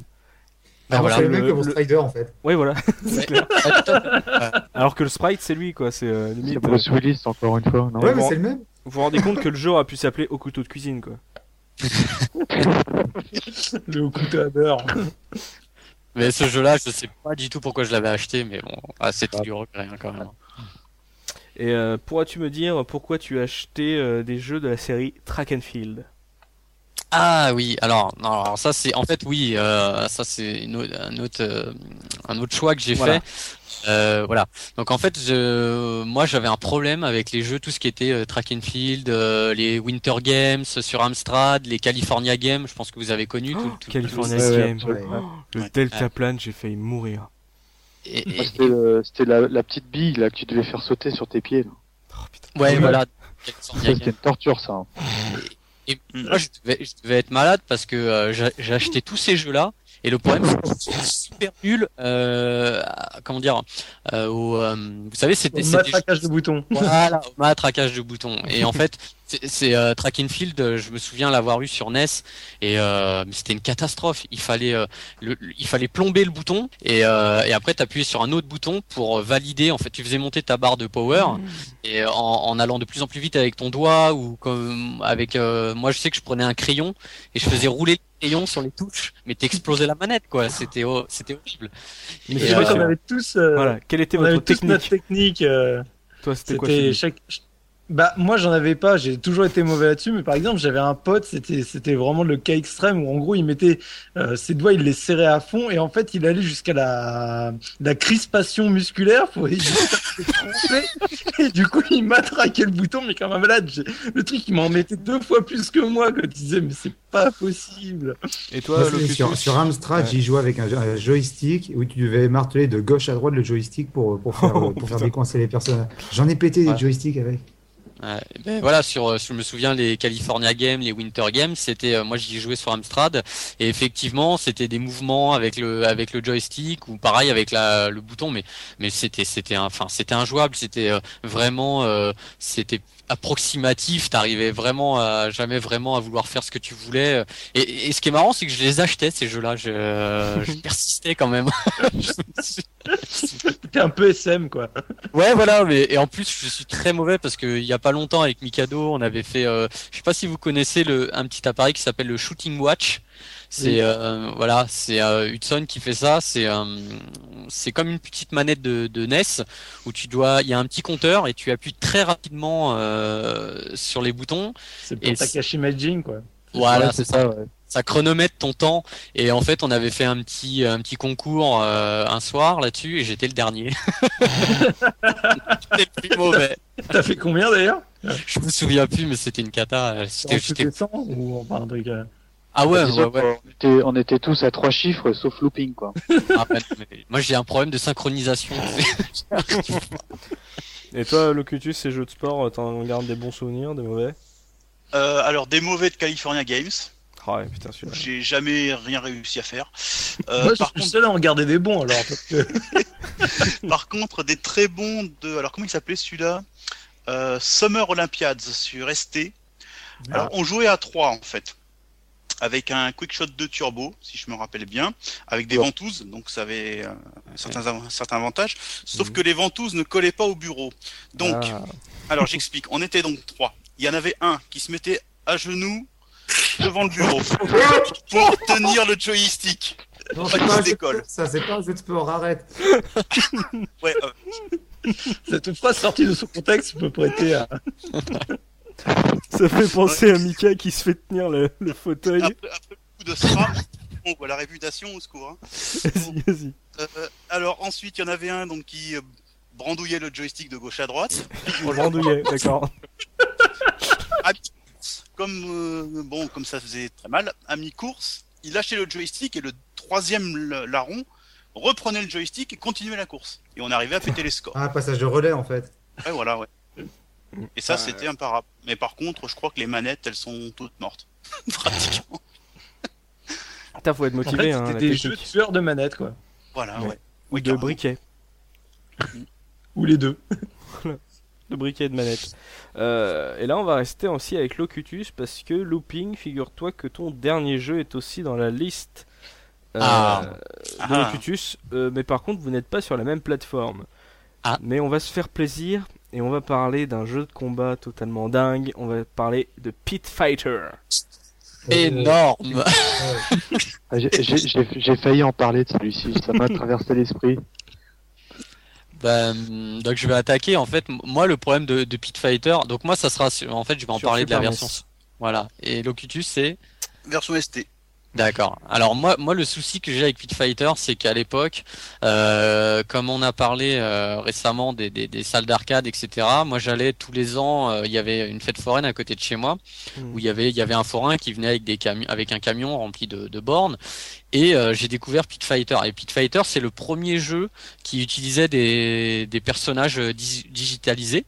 Mm, ah, Donc c'est le premier à faire ça. Et, euh, et à l'époque, euh, sur borne d'arcade, euh, ça, ça déchirait quand même. Tu, les, les, les persos, ils étaient très gros. Euh, et puis c'était impressionnant parce que bon, il n'y avait pas, il y avait pas d'équivalent à l'époque. Mortal Kombat, il n'existait pas encore. Et euh, donc voilà, donc je vois sur la borne d'arcade, j'y joue et tout. Bon, je vois une, voix- une version Super Nintendo. Alors, euh, bon, alors la, la jaquette, c'est un peu à la Final Fight. Hein. Elle est un peu. Euh, T'as un mec avec des chaînes, euh, torse nu avec des chaînes sur le corps. Fucking cowboy. Et voilà, fucking Blue Boy. Mais alors par contre, la version Super Nintendo, c'est une catastrophe. C'est une bouse atomique. Euh, c'est euh, c'est injouable. Euh, graphiquement, c'est moche. Les personnages, ils sont tout petits. tu tu, enfin. Le, le décor, les, les, les- le public est les- d'une seule couleur, je crois, C'est Enfin. digitalisé, hein. Digitalisé, mais euh, À la Mortal Kombat, quoi. voilà, mais autant sur arcade, euh, ça pouvait passer, mais la, ver- la version Super Nintendo euh, est catastrophique. en plus, les mecs. Ils faisaient, ils faisaient vachement petits, je m'en souviens Voilà, bien. voilà, voilà. Parce que je dois t'avouer que quand j'ai vu, euh, parce que je ne connaissais pas le jeu et quand j'ai vu les, les vidéos et les screens, j'ai rigolé un Mm. peu. hein. Ah bah oui, mais c'est c'est c'est une catastrophe. Mais la version arcade, euh, j'y ai joué il y a pas longtemps. Mm. Bon, elle est bon maintenant, euh, maintenant on la trouve pourrie, hein, mais mais à l'époque ça ça déboîtait quand même. C'était c'était pas mal. Ouais. Et euh, Locutus, toi, ta version ST, elle était encore plus pourrie que la version Super NES Euh, je connais pas la version Super NES, mais je pense qu'elle devait être pas loin, à mon avis. Euh, moi, c'est surtout au niveau, bon, déjà les graphes qui étaient euh, pourris. Hein. Les- le public, si je me rappelle bien, était digitalisé en noir et blanc sur ST. La piste devait être beige, il me semble, et puis les mecs étaient euh, un avec un espèce de, de, hum, je sais pas, de, de truc euh, juste au corps ou je sais pas quoi, enfin un truc hyper moulant en rouge, et l'autre était en bleu. Avec- Voilà, et c'est surtout l'animation qui était qui était lamentable parce que tu portais pas les coups, tu il y avait Mhm. aucune euh, aucune sensation de, de coup. Si je me rappelle bien, les bruitages étaient soit inexistants, soit très mauvais. Donc en fait, tu pareil, hein, tu, tu tripotais le joystick comme un fou furieux en appuyant sur le bouton parce qu'il faut savoir que sur ST, même si les joysticks avaient 6 ou 7 boutons, c'était exactement la même fonction pour euh, pour tous D'accord. et t'essayais tant bien que mal de, pendant quelques minutes euh, de, bah, de battre l'adversaire et puis après tu lâchais l'affaire et le jeu tu l'effaçais parce qu'évidemment c'était des jeux pirates à l'époque. Euh, Ah. C'était un, un gros avantage parce que quand tu recevais Pit Fighter, tu jouais 5 minutes et puis hop, un Moi, je formatage. Moi je l'avais Voilà. acheté moi. Je l'avais acheté sur Super Aïe, aïe, Nintendo. aïe, aïe. ouais, Ouais, ouais, ouais, ouais. c'est là où ouais. c'est dur. Et, euh, Eh oui, c'était ça qui m'avait dégoûté. Hein. C'était que je l'avais acheté et pas pas pas, m'en fiant- pas me fiant à la, à la jaquette parce que bon, elle était vraiment pourrie, mais vraiment par rapport à la version arcade, voilà. elle est priceless la jaquette, hein. franchement. Ah euh, oui, elle est. bah, déjà c'est un jeu euh, THQ.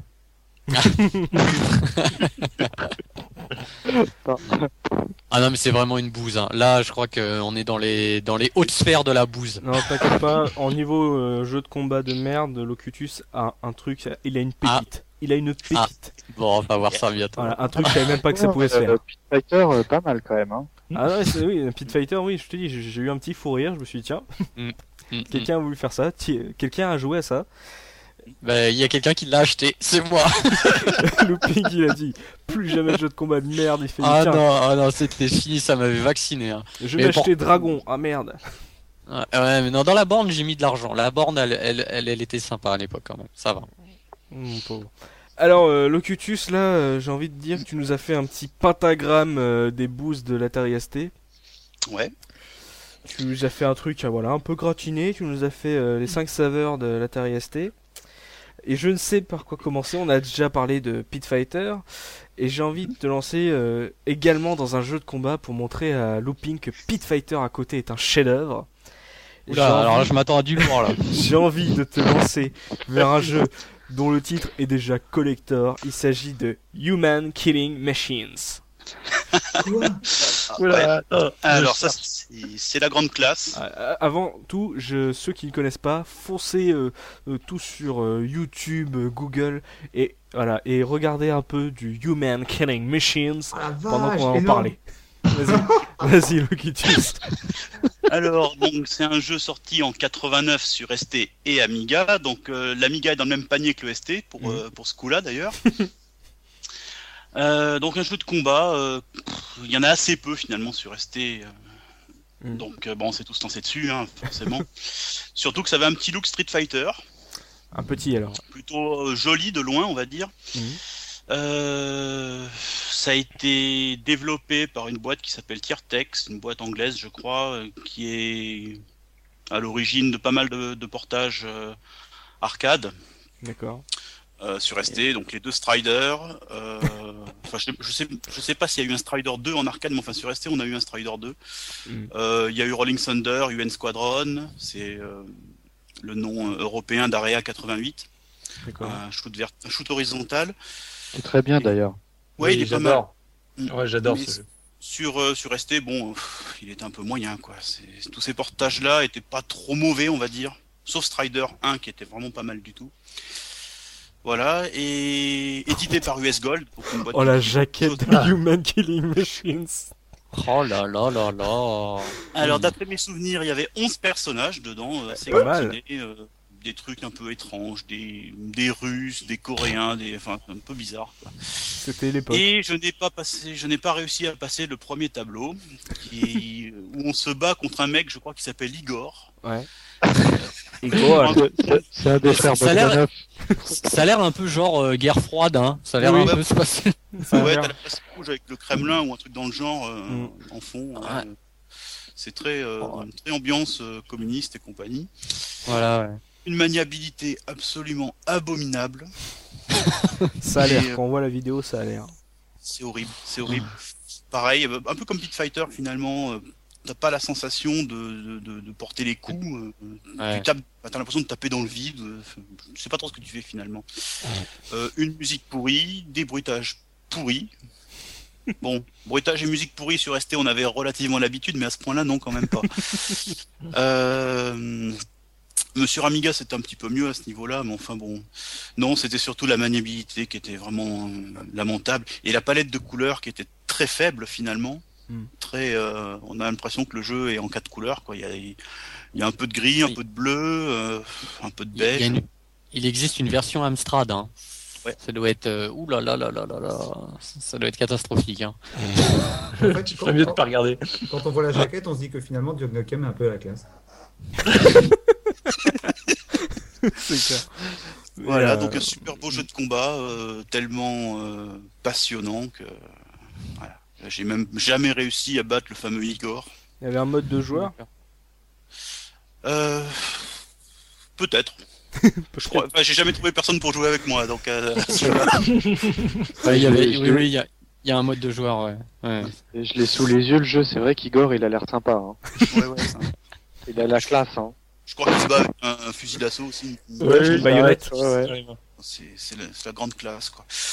Donc voilà un jeu à, à oublier. Ah, la vie qui remonte en plus. li- limite, limite Pit, Fi- Pit Fighter, c'est Street Fighter à côté, hein.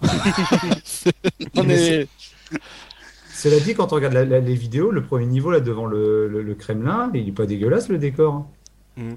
Mais il a, il a deux animations. Le, le, le héros, il a, il a un coup de pied bas et c'est tout. Ouais, ouais, les, les animations Euh, sont très, très, très réduites. Bah, le problème, quoi, c'est surtout que sur ST et Amiga, euh, les, les joysticks euh, n'avaient en fait qu'un bouton au final, un bouton fonctionnel. Mm. Et Ouais, puis les quatre bah oui. directions, enfin les huit directions, donc euh, on avait, on n'avait pas euh, 36 boutons pour, pour faire tout un tas de trucs.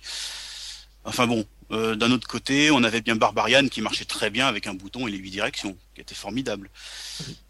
Mais là, là, c'était une pause. Et sorti en plus après des jeux comme Amiga Karaté par exemple, qui était quand même pas mal du tout pour l'époque. Ça claque comme titre Amiga Karaté. Ouais, il y avait. voilà, donc. oh là là. Ah, et puis, et puis, euh, il y a un truc qu'il faut noter, c'est quand tu portes un coup, ça fait un peu comme euh, dans Batman, ça fait euh, bam, boum, bam. T'as les onomatopées Ouais. Euh, Capacité, j'ai pas souvenir. Ah si si, ah, si si elles y sont. Ah, j'ai pas du tout. Ah, ou- ça. pas. Si, si, on peut les faire, ouais. Bah t'as peut-être pas réussi à toucher euh, Igor en fait.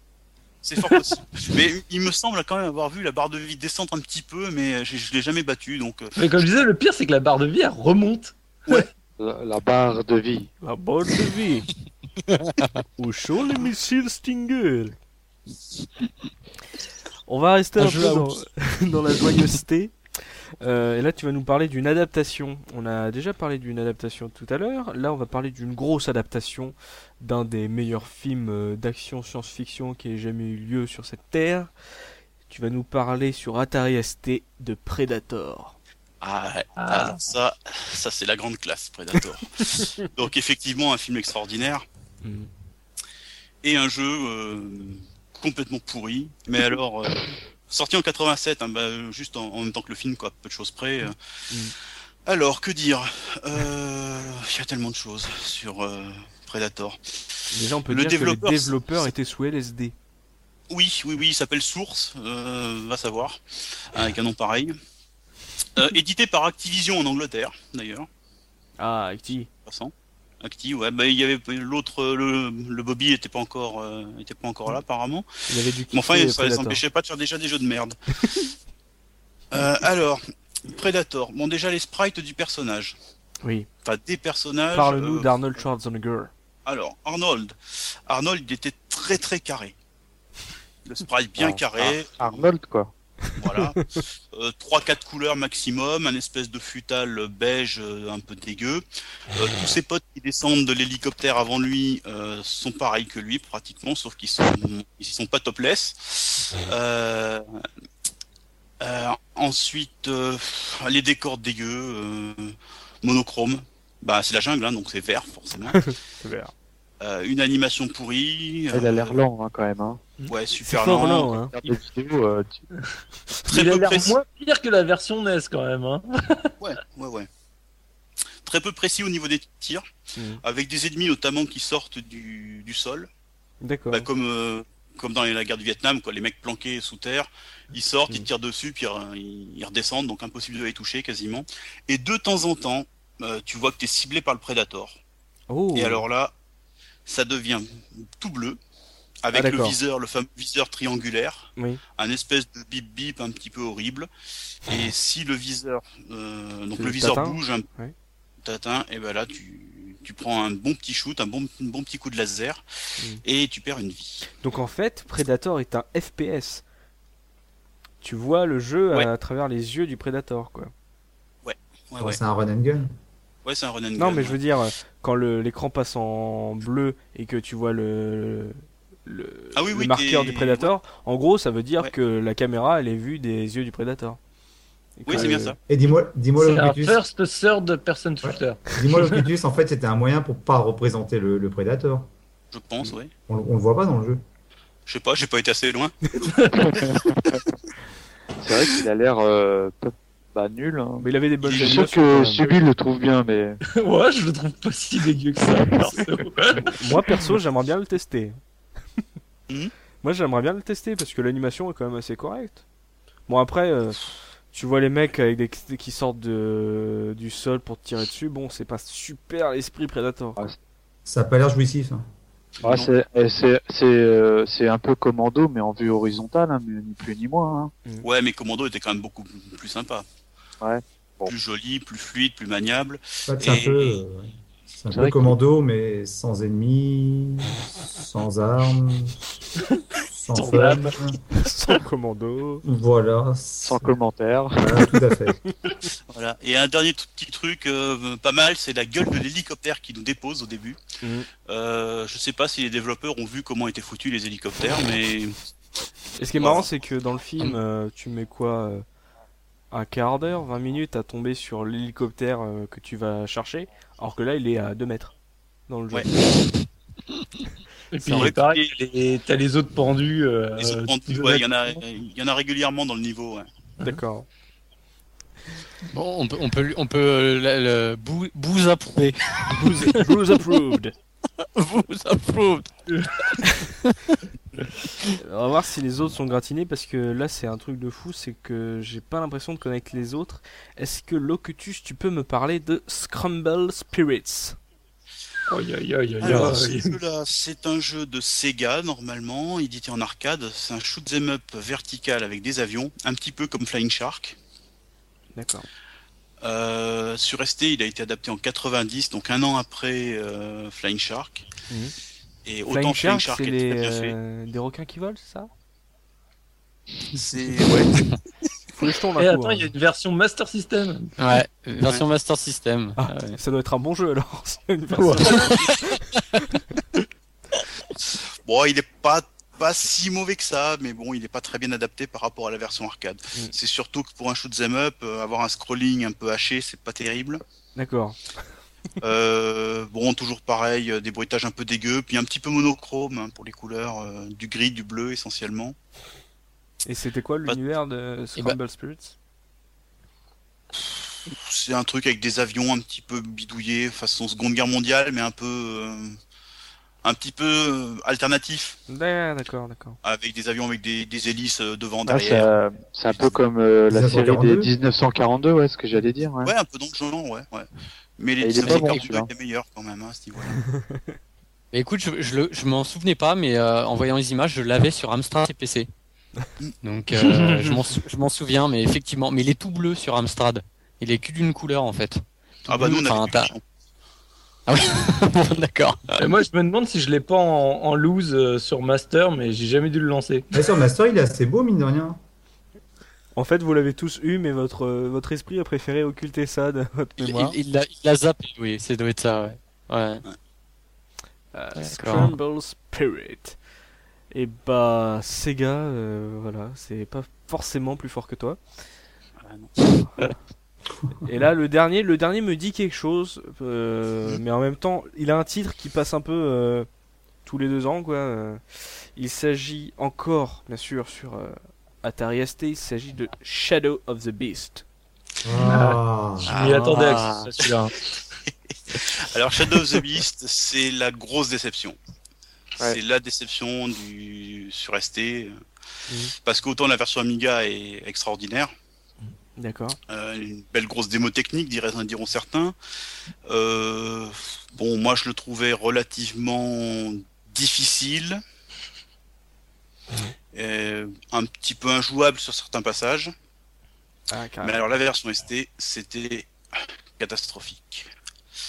Alors, euh, il faut savoir que le gars qui a adapté ce jeu-là, qui s'appelle Eldridge the Cat, euh, Pardon. oui, Pardon. non, mais il n'y a pas de raison, hein, mais euh, Pardon. c'est le frère de Félix. voilà. De Félix et Billy. Oui. Voilà, ce gars-là était pas trop mauvais, euh, et il a expliqué en fait pourquoi le jeu était, était pas terrible. Il s'est excusé, le gars. Il s'est excusé en donnant des, Des noms, il a donné des noms. Il a donné- il a donné des noms, ouais. Hein, il, a, il a balancé des, des- les explications. Bon, est-ce qu'elles sont vraies On va savoir. Alors, en fait, euh, quand il a fait l'adaptation, Mhm. cette adaptation aurait, aurait dû être beaucoup, pre- presque proche de l'Amiga, finalement, aussi proche que possible. Euh, mais le problème, c'est qu'il fallait, il fallait un méga de mémoire pour l'Atari ST. Sur une 512, ça passait pas parce qu'il était obligé de précalculer tout un tas de choses et de les intégrer ensuite en mémoire, alors que l'Amiga lui faisait ça tout directement. Euh, le problème, c'est que Psygnosis a refusé une version 1 méga parce qu'il y avait trop d'Atari ST en circulation avec euh, un demi méga de mémoire. En gros, le mec, il a fait ce qu'il a pu, quoi. Voilà, il a fait ce qu'il a pu en gros. Donc euh, il y, a car- il y a par exemple 4 plans parallaxes au lieu de 13. Ah ouais. Le sprite est, est en 3 ou 4 couleurs si je me rappelle bien. Il doit y Ouais, il avoir, était moche, hein, je m'en souviens bien, ouais. il doit y avoir du vert, du vert et du Ça, ça, ça a donné du grain à moudre euh, pour les les, euh, les les pros Amiga. Hein. Ça, c'est parce que c'était la guéguerre à l'époque, euh, Amiga, Atari. hein.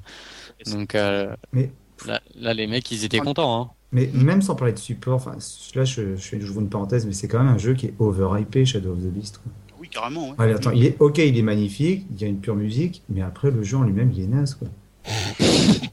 moi, j'avais- moi, moi, je, rejoins complètement Oz parce que, euh, comme tu le disais tout à l'heure, Locutus, on peut considérer que c'est une démo euh, technique. Mais euh, le jeu en soi, il, il, ouais, il est pas terrible, quoi. Enfin, je me souviens, je l'avais eu sur Amstrad, moi, et euh, je trouvais qu'il était pas mal fait pour l'Amstrad aussi. C'était une ambiance graphique, c'était vraiment, enfin voilà quoi. Mais après, c'est vrai que le gameplay était, enfin déjà, il était vraiment trop dur quoi. Ah Ouais, mais même, même t'enlèves ça, t'enlèves le, le fait qu'il soit dur, c'est qu'il est pas intéressant, quoi. Enfin, c'est, euh, enfin, moi, j'étais très très frustré quand je l'avais essayé ce jeu-là. Ouais, ouais, pareil, ouais. J'avais trouvé ça magnifique, mais euh, euh, per- perso, je suis jamais rentré dedans, quoi. J'aime pas. Enfin, moi, j'ai pas accroché, quoi. hein, honnêtement. hein. Et euh, tu l'as fini euh, sur ton ST Non, j'ai dû jouer, allez, euh, 10 minutes. Oh merde. Ah ouais, À peu près. Euh, Enfin, le temps d'aller euh, dans deux trois, deux, trois endroits, de me faire flinguer euh, 15 fois au moins. Euh, non, j'ai j'ai lâché l'affaire quand j'ai vu le truc. On savait de toute façon sur ST que tous les jeux pratiquement étaient inférieurs aux versions Amiga, à peu de choses près. Ah, la révélation. Oh là là là là, un fanboy ST qui ose l'avouer. Mon dieu. Euh, j'ai eu, 50, j'ai eu les euh, deux, alors bon, euh, je suis en, en partie fanboy ST. Euh, mais ouais, ouais, non, mais on s'attendait à ça, de toute façon, sur Atari, quand tu, quand tu voyais un jeu Amiga, euh, on se disait, bon, ok, sur ST, on aura des graphes à peu près approchants, mais bon, côté mu- musique, bruitage, tout ça, pff, bon, faudra baisser le son un petit peu. Euh, et alors là, là, ça a été une sacrée claque, quoi. On, on s'attendait à quelque chose de correct. Surtout que quand on lance le jeu, Bon, on a un joli logo Psygnosis, on a une musique digitalisée, ce qui est quand même relativement rare sur ST. Mhm. On a le logo Beast qui est pas si vilain que ça. Euh, L'écran de chargement est très joli aussi. euh, voilà. Le mec il se rattrape sur n'importe quelle branche. Le logo était bien. Même que sur Amiga et tout. Et là, après, tu arrives dans la forêt, la, fin, ou la, la plaine, dans Ouais. le jeu, direct. Mm. Et là, tu te dis, mais merde, euh, c'est pas possible, quoi. Je suis sur euh, ZX, ZX81 ou sur. 64. Il faut savoir qu'il n'y avait pas du tout de son, pratiquement, à part quelques bruitages, mais pas du tout de musique dans le jeu. Mm. Euh, une animation pourrie. Alors, l'animation, c'était rigolo parce que quand tu. Quand, quand on se baladait euh, où il y avait euh, deux, trois arbres, ça marchait à peu près. Puis dès qu'il y avait un objet un tout petit peu plus gros à l'écran, à un moment on rentre dans un puits notamment. Quand le puits apparaît, là ça ralentit. Et si on dépasse le puits, dès qu'il disparaît de l'écran, hop, ça réaccélère. Ah, c'était assez, euh, c'est- C'était lamentable quoi. L'affichage à son paroxysme. Ouais. Allez, gars, on est des fous, on va mettre un puits. Arrête, t'es Voilà. fou, on va faire cracher la console. Eh, oh. Mais le, le pire en plus avec Beast, c'est que même sans, le- sans le comparer avec, une, avec la version Amiga, Mhm. même si, si on le, si on le compare au jeu euh, sorti sur ST à cette époque-là, Mhm. il est mauvais. Par rapport à, euh, je sais pas moi, euh, Wrath of the Demon par exemple, qui était de chez, je me souviens plus de la boîte, Interplay peut-être. Euh, c'est un peu le même principe, un scrolling horizontal. Il y avait un jeu aussi qui s'appelait Ivanoé de chez Océan. Bon, c'était 100 fois plus beau, 100 fois plus fluide, c'était nickel, quoi. Et c'était sur ST aussi, pareil. Mm.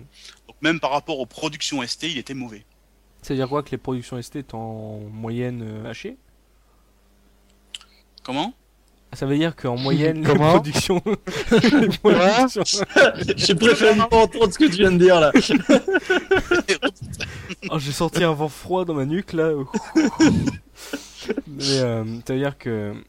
En C'est rien par moyenne, rapport à ce qui les, les portages euh, Atari ST, c'était. euh, c'était pas très bien Bah par rapport aux versions Amiga, ouais, c'était un petit peu inférieur. Parce que le ST était inférieur de toute façon. J'aime bien remuer le dans la plaie, t'as vu hein euh, non mais d'un point de franchement, vue, je t'aime, hein. c'est officiel, je t'aime, hein, parce que Co- confession d'un vieux gamer euh, sur l'oreiller. euh. c'est vrai, c'est vrai. Non mais la ST était inférieure à l'Amiga, il n'y a pas, d'un- il y a pas de discussion possible au niveau, de- même s'ils avaient les- tous les deux le même processeur. L'Amiga, il y avait plusieurs copros en plus, il y avait le, le copper, il y avait le blitter et tout ça qui, euh, qui accélérait tout ça. Bon, Avoue, t'as été processeur payé pour dire ça. du STE, du STF, le processeur audio du STF Mm. était euh, inférieur à celui du C64, par exemple. C'est pour ça que bon, tous les jeux ST étaient inférieurs aux versions Amiga. C'est voilà. Désolé pour les amis, pour les Ataristes, hein, mais bon, euh, je suis un gros fanboy Atari, mais bon, euh, ça fait 20 ans, euh, maintenant il y a prescription, donc euh, bon, on peut reconnaître que c'était inférieur quand même. je vais pas te faire des potes là. Hein. Et bah ça c'est c'est beau, c'est voilà, il Le Cutus a tout déballé, il s'est dit j'en ai marre de Cinq de coming ce out. boulet que j'ai au pied, je vais balancer que des ça- jeux ça SP. fait, ça fait 25 ans qu'il le porte, ce, ce fardeau. Il fallait qu'il se lâche, là. Là, on va attaquer un truc un peu dur parce que j'ai vu la liste euh, de Oz. Ah. Ouais. Alors, euh, Oz, euh, je vais t'attaquer. euh, Enfin, je vais t'attaquer. C'est bon, vas-y, vas-y, je me défends. On va commencer par euh, une grande franchise euh, de Sega qui n'a pas donné que de bons fruits. On va parler de Wonder Boy 3 sur Mega Drive. Alors Oh. déjà, on va commencer parce que je suis pas retourné chercher clairement euh, dans, sur le net, mais quand on dit Wonder Boy 3 sur Mega Drive, faut quand même connaître, savoir que la série des Wonder Boy, elle est tentaculaire au niveau des appellations. C'est-à-dire que le Wonder Boy 3 qu'on connaît en Europe, c'est peut-être pas le même que celui qu'en Europe ou celui qui est au Japon. D'accord. Donc déjà, ça. ça, va parce que euh, t'as commencé, t'as dit Wonder Boy 3, j'avais déjà les sueurs dans le dos là, et tu dis sur Mega Drive, j'ai fait ok, c'est bon. Non, mais disons, rem- Soulagé. remettons- re- remettons-nous en fait à, dans, dans l'époque. Il faut savoir que bon, Wonder Boy, euh, quand, quand, quand un jeu sortait en Europe, on avait, il arrivait qu'on ait dans les, dans les commerces des versions européennes ou même parfois, ben, un peu moins souvent, mais ça avait des versions japonaises. Mm. Et quand dans un magazine tu vois Wonder Boy 3, alors je crois que c'est Wonder Boy 3 ouais, qui, qui était présenté sous la forme d'un jeu de plateforme aventure tout à fait sympathique euh, qui faisait franchement envie. Ben, je tombe en fait sur le, la jaquette, dans, enfin sur le jeu dans un magasin et je me dis tiens, euh, celui-là il m'a bien fait envie, je vais l'acheter. Là où j'ai pas fait attention, c'est que le jeu que j'allais acheter, bon ben, s'appelait euh, Monster Lair euh, Wonder Boy 3. Bon, Ah. tu te dis, euh, bah, a priori, c'est pas très grave. J'avais déjà acheté Shinobi en version Genesis. La, la jaquette était pas la même, mais le jeu était identique. Mhm. Bon, tu te dis, c'est pas la première fois qu'on a une version américaine ou une version euh, japonaise. C'est pas grave. Hmm. Je mets la cartouche dans ma Mega Drive et là, euh, c'est le drame. Qu'est-ce que c'est que ce jeu? Alors là, à la place d'un jeu de plateforme euh, aventure où tu peux acheter des items, je me retrouve devant un jeu, un jeu- une sorte de shoot 'em up, euh, scrolling, en fait, où tu déplaces ton personnage. euh, le scrolling avance doucement, te pousse vers la droite, et ton personnage a une petite épée qui tire des petites boules, des petits projectiles. Mais je le connais celui-là en fait. Voilà, alors graphiquement, il est mauvais, c'est vraiment, c'est minable, on pourrait dire que c'est du, du niveau d'une Master System euh, boosté à fond, sauf que c'est la Mega Drive. Mais non, mais justement, la- 3 Master, je le trouve plus beau Mais- que celui-là. mais justement, justement, la Master System poussée à fond était capable de faire des beaux jeux. Là, sur, sur la Mega Drive, c'est pas beau. T'as des couleurs criardes qui, euh, qui, le, le, le- jeu, est ennuyeux, c'est-à-dire que tu, tu avances en, blastant les ennemis. T'as possibilité de changer d'arme comme dans shoot'em up, sauf que les armes sont inintéressantes. En plus, t'as une sorte de, de barre de progression à laquelle j'ai jamais rien compris. En fait, tu dois récupérer, comme dans les Wonder Boy, tu dois récupérer des fruits qui te, qui te font remonter un peu ton énergie en haut parce qu'il faut savoir que l'énergie diminue au fur et à mesure. Mm, ça, Et si clair, jamais, ça. tu, si jamais tu mets trop de temps, en fait, bah, ta barre d'énergie se vide entièrement et le, le, le jeu est terminé, tu recommences.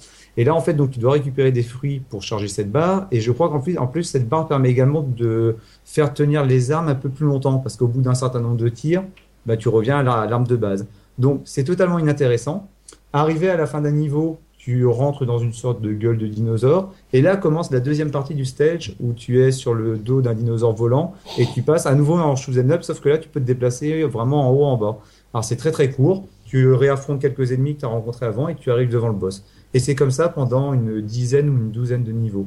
Et mais c'est d'un, c'est inintéressant. C'est un jeu pour enfants quand même, non? Ah ouais, ouais, non, mais il est clairement ouais, pas enfant. Mais ouais. le problème, c'est que quand, Mm. quand je l'ai acheté, je pensais vraiment avoir l'Odd Wonder Boy 3, qui était vraiment, lui, par contre, qui est, qui est, qui est une perle comme, euh, Mm. comme jeu. oui, oui. Et quand tu vois ça, tu dis, mais what the fuck, Ouais, c'est quoi ce jeu? quoi. Quelle arnaque Et je me rappelle qu'à l'époque, T'aurais été sur Master, t'aurais pas eu de problème. hein. ouais, mais, ouais, mais le pire, c'est que là, je crois qu'il existe en plus sur Mega Drive. Bon, bref, Mais Non, il y a- pas le 3. pas le 3 Non, Merde. Mais pas le euh, 3 que t'entends en tout cas. pas celui-là, quoi. Pas, pas, C'est celui- dommage. pas le côté aventure, quoi. Ouais, t'aurais pu avoir le 5, euh, le 5 qui, enfin, qui est pas vraiment le 5, C'est mais le 4. Putain.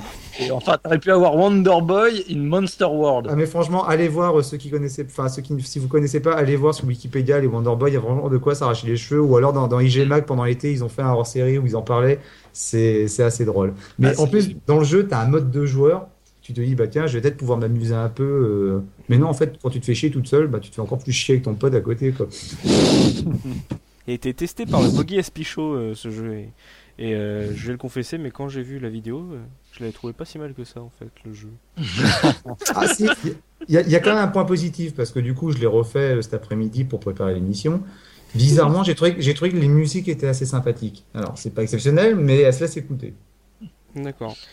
Donc, euh, ouais, bon, euh, Wonder Boy, en fait, euh, ce qui t'a déplu, c'est que t'as pas eu le jeu que tu voulais, en fait. Ah bah, clairement pas.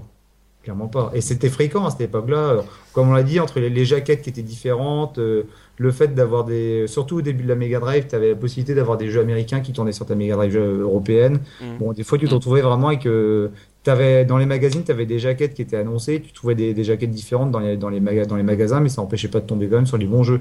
Bon, là, clairement, c'est la mauvaise surprise. Quoi. En parlant de mauvaise surprise, euh, est-ce que tu peux me parler de cette suite d'un très grand jeu réalisé par un très grand monsieur? Ah, Est-ce que jeu, tu oui. peux me parler de Space Harrier 2 sur Mega Drive? Voilà. Alors tout à l'heure, on parlait, je disais que Shadow of the Beast était un jeu overhypé. Ben, pour moi, Space Harrier, c'est pareil. C'est-à-dire que l'espace Harrier, tu y joues en arcade, c'est exceptionnel. Que surtout quand on pense à la, la borne d'arcade, je crois, enfin, qui était en, en- qui, qui a la possibilité de jouer à 360 degrés, non, un truc qui, qui pivotait dans tous les sens, si je me rappelle bien, Mhm. qui était assez Euh, phénoménal. crois, ouais. Mm, mm. Et en fait, Le ma Suzuki Space Harrier Style, 2, hein. c'est c'est un des premiers jeux que j'ai acheté quand j'ai eu ma Mega Drive. Alors, faut se dire qu'à l'époque, quand je regarde les tout premiers jeux qu'on a eu avec mon frère sur Mega Drive, les bons jeux, c'est mon frère qui les choisissait, les boosts, c'était moi. Donc voilà, mais un coup pas. Et en fait, le jeu, bah, quand tu le mets, bah, c'est Space Harrier, mais Space Harrier, bah, je suis désolé, c'était pas intéressant comme jeu, quoi. C'est un shoot'em up vu, vu de derrière. C'est très particulier. On, on peut, alors là, on peut, on peut voir une sorte de, de, de, de mode 7, mais appliqué à la Mega Drive. Donc tu vois ton bonhomme qui court, qui vole, et les ennemis viennent de devant. Et tu as des obstacles qui viennent de devant. Et là, pour moi, il y a un problème de gameplay. C'est que pour viser les ennemis, tu dois te mettre devant l'ennemi. Mais quand tu te mets devant l'ennemi, tu ne vois plus Ah. l'ennemi. Donc si Ouais. l'ennemi te tire dessus, tu vois pas le tir et tu meurs. C'est super énervant. Sur Master System, c'était déjà le cas à l'époque. euh, sur le, on- le- le 1, tu te mettais Ouais. face à l'ennemi. Ouais, ouais. Ah, mais au moins, la, euh, la version pour- Master System a un avantage, c'est que tu pouvais jouer en 3D. Et tu pouvais Ah, jouer en subi. 3D sans lunettes Oui, aussi. mais ce que j'allais dire, c'est que encore mieux que la version euh, Space Harrier 2, t'avais la Space Harrier 3D, 3D. Qui, qui était encore plus sympatoche. Mais là, pour viser, c'était mieux parce que comme t'avais la séparation des deux images, quand il jouait sans les Ouais. lunettes, en fait, tu te mettais entre les deux mon- monstres qui correspondaient à un seul. Et du coup, tu Non, mais franchement, le, le 2, il est, vraiment, il est vraiment, enfin, c'est vraiment pas intéressant, quoi. C'est, euh, c'est frustrant parce que tu as des obstacles à éviter. Les obstacles, ils viennent en, ils viennent en face. Et en plus, euh, avec, avec la- l'animation qui était encore assez, assez balbutiante, des fois, tu, tu te trouves devant un arbre et tu sais pas trop si l'arbre va finir à gauche ou à droite de l'écran. Et trois fois sur quatre, tu le prends en pleine face et tu meurs. Alors, rajoute à ça des ennemis que tu dois éviter ou tu dois éviter les projectiles. C'est franchement pas intéressant. La version la plus inutile de Space Harrier, c'est celle qui est dans le, la compile euh, Sega Mega Drive Ultimate Collection, parce que en plus d'être euh, bah, du Space Harrier, euh, donc euh, avec les défauts que tu lui trouves, c'est que ta vie est continue à l'infini. Donc en gros, Ah, tu passes ton, ton jeu à ne pas bouger, à appuyer sur euh, croix, euh, X, et en gros tu finis le jeu comme ça. Euh, Donc le jeu perdait totalement son intérêt premier qui était d'aller le plus loin possible et de faire du score, puisque tu avais vie continue à l'infini, donc euh, ça perdait totalement de, de son charme. Et, euh, et pour finir, Oz, je vais te parler d'un jeu que je ne connaissais pas. Et je dois dire que jusqu'à ce que tu m'en parles, j'étais content de ne pas le connaître. Il s'agit d'un jeu PC. Il s'agit de Trader 97. Oula. Et là, je dis Oh. bon courage. Si vous voulez aller chercher des images ou des vidéos sur le net, euh, c'est dur. Moi, j'en ai pas trouvé. hein. Est-ce que tu est-ce que tu es en train de me parler d'une simulation boursicotante? Tout à fait, tout à Putain. fait. Alors, Trader, trader comment? Trader 97. alors j'explique. Euh, C'est comme Startup euh, 2000 ou un truc dans le genre. euh, vous, allez, vous, allez, vous allez voir le concept. Alors, je vous explique quand même le, le, le, le- le contexte. Généralement, quand on achète un jeu, enfin quand on est jeune, on demande à nos parents de nous acheter un jeu. On va dans les magasins, on dit ben tiens, est-ce que j'ai mérité? Je peux avoir un jeu. Il est quand même beaucoup plus rare que ce soit l'inverse, que ce soit un, un parent, euh, votre papa ou une maman qui vient et qui dit tiens, j'ai une surprise, je t'ai acheté un jeu. Voilà. Et puis généralement, quand ça arrive, on va dire que dans 9 fois sur 10, ben, euh, t'es déçu parce que tu te demandes qu'est-ce qui a pu lui passer par la tête? Pourquoi, pourquoi ce jeu? Qu'est-ce que j'ai fait? Parce qu'il était dans le bac à 1 euro. voilà. Alors, je- voilà. Donc, en fait, je me rappelle un jour, pendant un jour d'été, mon, mon père dit bah, Tiens, euh, pour l'ordinateur, euh, j'ai eu un jeu, euh, vous avez qu'à l'essayer et tout. Alors là, les- en contexte, en 97, il y avait quand même les Tomb Raider, les, les Dungeon Keepers, ce genre de choses. et tu dis Ouais, qu'est-ce qu'il a pu acheter? Puis il nous, il nous donne la boîte. Trader 97. Waouh. Ah, tu devais être dégoûté. Ouais. Tu te demandes, mais, mais non, j'étais pas dégoûté, j'étais circonspect. Je me mais, mais c'est quoi ce jeu? J'en ai pas entendu parler. Et donc, bah, on, on, le met- dans le PC avec mon frère et puis euh, on le lance. Et voilà, en fait, c'est un jeu de, de gestion où tu, en gros, tu es, euh, tu es le, le secrétaire d'un homme d'affaires et tu es chargé de gérer son portefeuille d'actions pendant qu'il voyage euh, de Singapour à New York en passant par Paris, par Tokyo, ainsi de suite. Et C'est en un, fait, jeu qui est- c'est un jeu qui a été fait par Jérôme Kerviel, non? Ouais, mais, tu- non, mais sans déconner, sans déconner, tu, tu, euh, si tu vois le jeu, c'est carrément ça. Parce qu'au final, mais en plus, le pire, c'est que le jeu, mine de rien, est plutôt bien fichu, il est assez riche. Parce que tu as un interface dans lequel tu dois, t'as, t'as, un- t'as des graphiques où tu as tes différentes actions qui apparaissent. Mhm. Et au, au fur et à mesure des semaines qui défilent, tu vois si ça monte ou si ça descend. Et tu as la possibilité de vendre ou de, d'acheter les actions. Sachant que c'est divisé en plusieurs catégories. Alors, tu as les actions qui sont liées aux, aux matières premières, comme euh, le pétrole. Tu as celles qui sont liées aux médias, comme euh, les journaux, les chaînes de télé. Et d'autant plus que c'est des choses qui existaient vraiment dedans. C'est-à-dire que, par exemple, tu as des, t'as des actions TF1, tu as des actions pour, euh, pour CNN, tu as ce genre de choses. Et après, tu as un système d'événements qui ont lieu pendant le jeu qui boostent ou qui font chuter ces actions. Alors, je me rappelle, Classe. un des événements dont je me rappelle, c'était le mariage, euh, le, pardon, le- la mort de la reine d'Angleterre. Quand tu avais un événement qui se déclenchait, tu avais un journal télé qui se lançait, mort de la reine d'Angleterre, hop, et puis après, bah, tu voyais certaines actions qui se cassaient la gueule.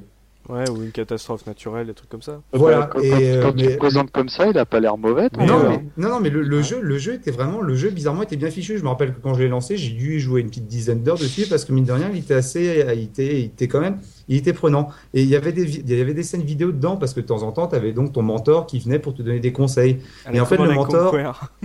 Ben ouais, mais ben ouais, mais avec- un acteur. Et justement, cet acteur, alors, je- j'en ai pas la certitude, mais il me semble que c'est un acteur qu'on avait pu voir dans un, dans, dans, dans des épisodes. Alors, je sais plus, si c'était Premier baiser ou Laine et les garçons. Oh merde. Ouais. Je, je crois, je crois que c'est dans Laine et les garçons. Il y avait un, il y avait un, un acteur qui jouait le rôle d'un méchant, euh, un mec qui voulait, je sais pas, piquer la copine à, des garçons, quoi. Et je crois que c'est lui qui jouait justement l'homme d'affaires. Mais euh, Ouais, c'est- c'est- c'est- car- moi, c'est carrément le genre de simulation que j'aimerais bien revoir euh, aujourd'hui. C'est euh, dans un genre de jeu en ligne, machin. Mais dans, ouais, mais c'est c'est typiquement le genre de jeu que tu peux trouver ouais, sur les Facebook où tu as, euh, un peu de gestion. Et dans Joystick, il avait été testé et il avait eu, euh, il avait eu une bonne note. Je crois qu'il avait dû avoir genre 80 ou 85%. Et j'ai une question. euh, quand tu perds, est-ce que tu te jettes par la fenêtre? Non, quand tu perds, je pense que tu appelles, tu appelles à l'aide au gouvernement pour qu'il te renfloue un minimum. D'accord. Et tu gagnes. En fait, quand tu perds, tu gagnes plus d'argent, c'est ça?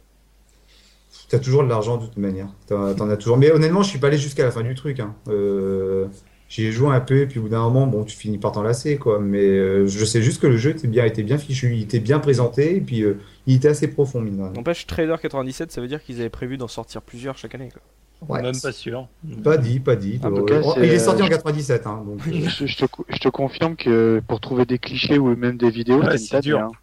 J'ai la cover là sous les yeux, mais c'est tout. Hein. Si ça vous intéresse, je l'ai vu sur eBay pour euh, 87 centimes. Je crois que je vais réussir. Et euh, oui, tout à l'heure, euh, on parlait en off, euh, professeur Oz, euh, du fait que tu avais quelques jeux euh, connus, euh, très appréciés, voire de très bons jeux que toi tu trouvais euh, totalement surfaits ou que tu ne pouvais pas piffer. Est-ce que tu en as un à me balancer? Un jeu surfait comme ça qu'on peut, que je peux pas aimer? Oui, vas-y, balance-moi un gros truc là, envoie-moi du lourd, envoie-moi un gros pavé. Bah, le gros pavé, désolé, ce serait Zelda. Non, non, oh Le premier Et alors voilà, je vais non, je vais quand même, euh, je, je vais quand même préciser. On prend euh, Link to the Past, Link's Awakening, il n'y a pas de problème, ça fait partie de mes me- de, de mes Madeleines de Proust. hein. Mais le Ocarina of Time, euh, désolé, la manette m'est tombée des mains. hein. Oh putain, la, la bombe atomique. Ouais, moi, moi- moi non, moi non plus. Hein. Merci. Oh non, arrêtez les mecs Ose, je t'aime. Que pour moi, pour, pour moi, la, la douce mélopée de l'Ocarina n'a fait que m'endormir devant l'écran. Moi, je, euh, moi, moi personnellement, euh, Link to the Past fait partie des, des jeux que j'ai surkiffé sur euh, Nintendo. C'est génial. Est-ce qu'on le fera cette année, tiens? Euh, ouais, on, on en reparlera, mais oui. et euh, et euh, l'épisode donc euh, Ocarina of Time, moi, je- j'ai pas aimé. Enfin, je suis pas rentré dedans. C'est pour ça que tu l'as pas cité quand tu parlais de la N64. Bah voilà, T'as vu. parlé GoldenEye et tout, et je disais, tiens, il Mm. balance pas Zelda. Mais par, par contre, inversement, je sais que Majora's Mask, pour l'avoir euh, brièvement essayé, bon, entre-temps, je suis passé après à d'autres consoles, mais euh, il il celui-là me plaisait bien, par contre, mais le concept est largement différent, quoi. Bah moi j'ai aucun des deux. Hein. ouais, c'est- Donc faudrait que je les refasse parce que euh, si on m'offre une 3DS, euh, je le prendrai le Zelda Oh avec plaisir. Alors, vous qui écoutez la case rétro, si vous voulez offrir une euh, 3DS à Mikado, C'est un peu tard, hein, deux jours après. Moi je veux le modèle 2012 avec les deux sticks, hein, bon, direct. actuellement, actuellement, il est en contact avec des gens, mais bon, euh, Ah, mais les les Donc, gars, euh, vous me faites de la peine. Ça, Johnny. Cage Johnny Cage. Ouais. Moi, le seul Non, truc que je trouvais très moche dans Zelda Ocarina of Time et qui a méga vieilli euh, aujourd'hui dans la version originale, c'est leur décor précalculé. Oh, oh mon dieu, que c'est laid. À l'époque, je trouvais déjà ça allait. Oui, Je peux creuser ma tombe, moi je continue. vas-y. vas-y. Non, enfin. euh, Donc non, là, euh, vraiment, je, ouais, pas, pas- révélation. l'ai pas trouvé intéressant. Bon, comparé à la richesse de, de Link to the Past, euh, vraiment, ouais, bof. Et ben, on va bientôt finir puisque ça, on attaque euh, ma liste. Et euh, donc, on a déjà parlé de Last Battle euh, sur Mega Drive. Euh, et moi, en fait, les deux principaux jeux de ma liste, c'est pas forcément de mauvais jeux, c'est surtout des déceptions parce que ce sont des franchises que j'adorais quand j'étais petit. Et quand je suis tombé sur ces jeux-là, je me suis dit, on m'a violé, quoi. Je me voilà, j'avais mal au cul, des trucs comme ça. Tu vois, je vais commencer par un jeu Mega Drive. Je vais commencer par euh, Tailspin, Ah, la bande à Balou la bada, la bada, la Balou. Un dessin animé que je regardais euh, quand j'étais petit. dessin animé. Et, et est-ce que tu as joué au jeu? Oui, oui, oui, oui, avec les, la petite, les petites phases de shoes and up en, en avion. en, avion, en avion miniature, ouais. Il était bien nul. C'était vraiment un jeu de merde. C'était lent parce que bon, d'accord, d'accord, on, on bouge Balou. Ok, d'accord, je contrôle Balou. C'est c'est un ours, il est gros, il est lourd. Mais franchement, oh, déjà que tu joues Balou, en plus dès le premier niveau, on te fout des sables mouvants. Donc les mecs ont décidé que tu avancerais à 2 frames par minute. Ça pas ça. Donc un jeu, donc euh, en plus des fois t'avais un truc, euh, tu comprends pas ce qui se passe hein, dans une banque ou dans une dans c'est une gare je crois. T'es dans une gare et tu dois, tu vas faire un truc, tu te retrouves, euh, t'es même plus dans de la plateforme, tu comprends pas ce qu'il faut faire. Et euh, comme a dit euh, Subi, t'as des phases de shoot 'em up où en fait euh, euh, dans la bande à Balou, euh, il, se il se déplace en hydravion. Et là t'avais pareil, t'avais un hydravion sauf qu'il faisait euh, 3 pixels de large. C'est-à-dire quand t'es fan, quand t'es jeune et que t'es fan de ça, tu tombes là-dessus, un gameplay mais de de chiasse. Oh, oh la vache. quelle année celui-ci déjà? Oula, euh, Tailspin, je sais pas. Attends. euh, C'était- toi qui l'avais choisi à l'époque ou c'était un cadeau mais- euh, Non mais ça c'est des cadeaux. C'est euh, Ah. euh, tu vois Noël, euh, t'as des. Ouais. il parents, ils il est plutôt beau. hein. Il est plutôt beau. hein. Ouais, euh, si tu veux quoi. Et on... Il y a les concepteurs ont dû se dire, oh, il, en, il en faut peu pour être heureux. Voilà, c'est un... Bah, ça c'est typiquement ça c'est typiquement le problème des jeux à licence où, où- où, euh, les, les parents euh, les, ou la famille achète euh, achète euh, un cadeau pour Noël en disant oh bah c'est Mickey oh bah c'est euh, ouais, c'est non, Balou mais euh, quand il t'achète, Oui, mais quand ils t'achètent euh, le roi lion, Aladdin ou euh, Mickey Mania, c'est tu vas pas faire la gueule, quoi. 97. En tout cas, euh, non mais toi, on voyait bien que ton père avait, avait, avait quelques ambitions euh, pour ton métier. Tu vois. Ouais. Il s'est dit tiens, je vais lui placer un truc. La bourse c'est l'avenir, t'inquiète pas, y a aucun risque que ça Ouais, c'est tombe. pour ça qu'il a fini prof de maths, quoi. Euh, donc ouais, Tailspin c'était vraiment un- une torture. C'est un peu comme euh, si je le, je pourrais le mettre dans le même panier que Titi et Gros Minet. Voilà, c'est comme a dit Looping, c'est des jeux qu'on t'offre à, à la jaquette. C'est que les parents te disent ah bah attends il regarde ça à la télé, ça ça va le faire marrer. Voilà, puis c'est des jeux vidéo c'est pour les crétins euh, d'enfants. Et tu tombes là-dessus et t'es là, t'as envie de pleurer quoi, tu te fais sodomiser. Moi, j'avais acheté Tom et Jerry sur Master System, comme ça. Tom et Jerry oui, Moi, été J'avais acheté, euh, j'avais acheté Bip Bip et le Coyote sur Super Nintendo. Je me souviens, j'avais même acheté en américain. Moi Et, aussi j'y ai joué Et, et, euh, j'ai, euh, bon, fallait faire un tri, mais c'est un des jeux que j'aurais bien cité dans les dans les bonnes bouses, quoi. Et Oui, toi, parce euh, Locutus, t'as euh, une, sorte d'adaptation euh, foireuse, de sorte de vieux cadeau euh, empoisonné? Euh, cadeau non, parce que bon, comme c'est tout était piraté à l'époque sur ST, euh, Bah, tu t'es Euh, fait ton propre cadeau, quoi. mais je- je- pourtant j'ai pas échappé à ça, j'en suis sûr. Mais Bon, y a, comme ça, bien je- du Bat- t'as- T'as bien un vieux Batman ou un vieux Tintin qui traîne dans, ta Ouais, collection. non, Batman c'était pas mal sur ST et Amiga. Les deux Batman Mm. qu'il y avait, ils étaient pas mauvais. Euh, Ghostbuster 2 était pas trop mal. Bah ouais, Predator, bah, c'était une adaptation, voilà. Ah oui, on Predator. va dire. Mm. Mais euh, si on part un petit peu plus loin, il y avait Independence Day sur euh, PlayStation qui était absolument pourri. Le côté On a failli me l'offrir, mais bon, heureusement. Heureusement, On me l'a pas offert. faire. Euh, ouais, bah, je parlais aussi d'une nouvelle adaptation donc là qui s'est sortie sur PlayStation euh, d'une série euh, que j'adore. Il s'agissait du Monde perdu Jurassic Park. Est-ce que vous avez connu le Monde perdu sur PlayStation? Euh, Euh, ouais, ça je me l'ai dit connu. quelque ouais. chose, ouais. Je crois que j'y ai joué, ouais, mais peut-être pas sur PlayStation, moi. Parce que bon, euh, déjà, le, moi j'avais personnellement, un peu à l'image euh, du joueur du grenier, j'avais apprécié le, le Jurassic Park sur Mega Drive. Je l'avais trouvé vraiment sympa. Et euh, donc, euh, T'avais apprécié la partie euh, non, non, euh, Vélociraptor non, la partie euh, Alan Grant. Après le Vélociraptor, oui, euh, mais plus la partie Alan Grant. Je trouvais que c'est- déjà, je trouvais que le jeu était assez beau. euh, bref. Et euh, donc le monde perdu sort, donc j'étais en pleine euh, Jurassic Park mania.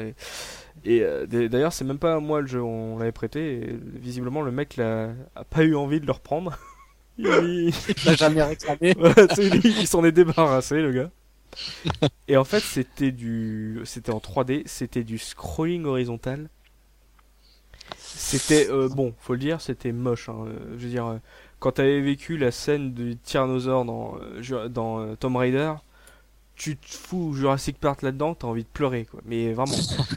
Alors, euh, à la manière du du premier Jurassic Park, t'avais des scènes en humain et des scènes en T-Rex, enfin en dinosaure, donc là c'était le T-Rex.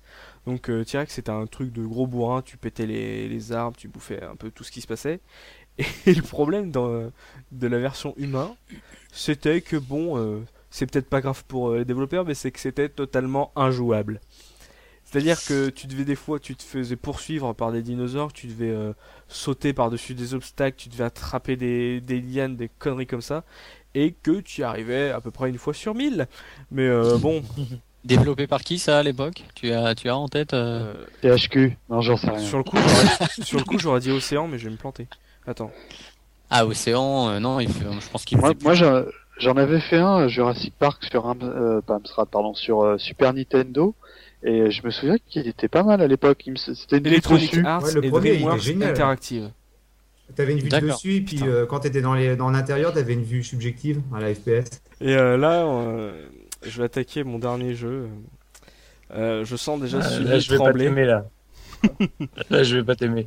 Euh, il s'agit d'un d'un jeu de plateforme sorti sur Super Nintendo.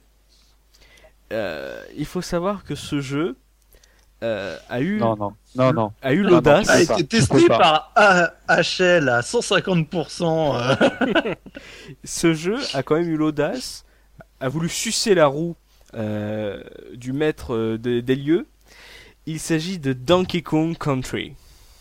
Ah non. Ah, Ah, je peux pas. Ah, Super NES. Oui. T'es dur là, t'es dur. Ah, très. Écoutons ses arguments. Vas-y, Bon. vas-y, parce que- Alors, euh, déjà, je veux bien qu'à l'époque, vous vous soyez un peu tous euh, branlés sur euh, les sprites en Silicon Graphics. Hein? Je veux dire, voilà. je veux dire, Je, je m'imagine à l'époque euh, devant ma Super Nintendo le, le froc baissé. Avec la banane? non, voilà. Je veux dire, euh, vous étiez sur votre Super Nintendo, euh, vous aviez votre pod 7 avec L0 et Mario Kart. On vous offre les sprites en Silicon Graphics et vous pensiez déjà en 3D, les gars. Bon, bref. Hein, vous avez même pas remarqué que Mario RPG c'était un peu bref. Vous êtes à peu près, fant- vous avez tous fantasmé sur ce truc-là. Alors bon, aujourd'hui, on voit bien que c'est le un des trucs qui a le moins bien vieilli de la 2D. Hein. Oh non.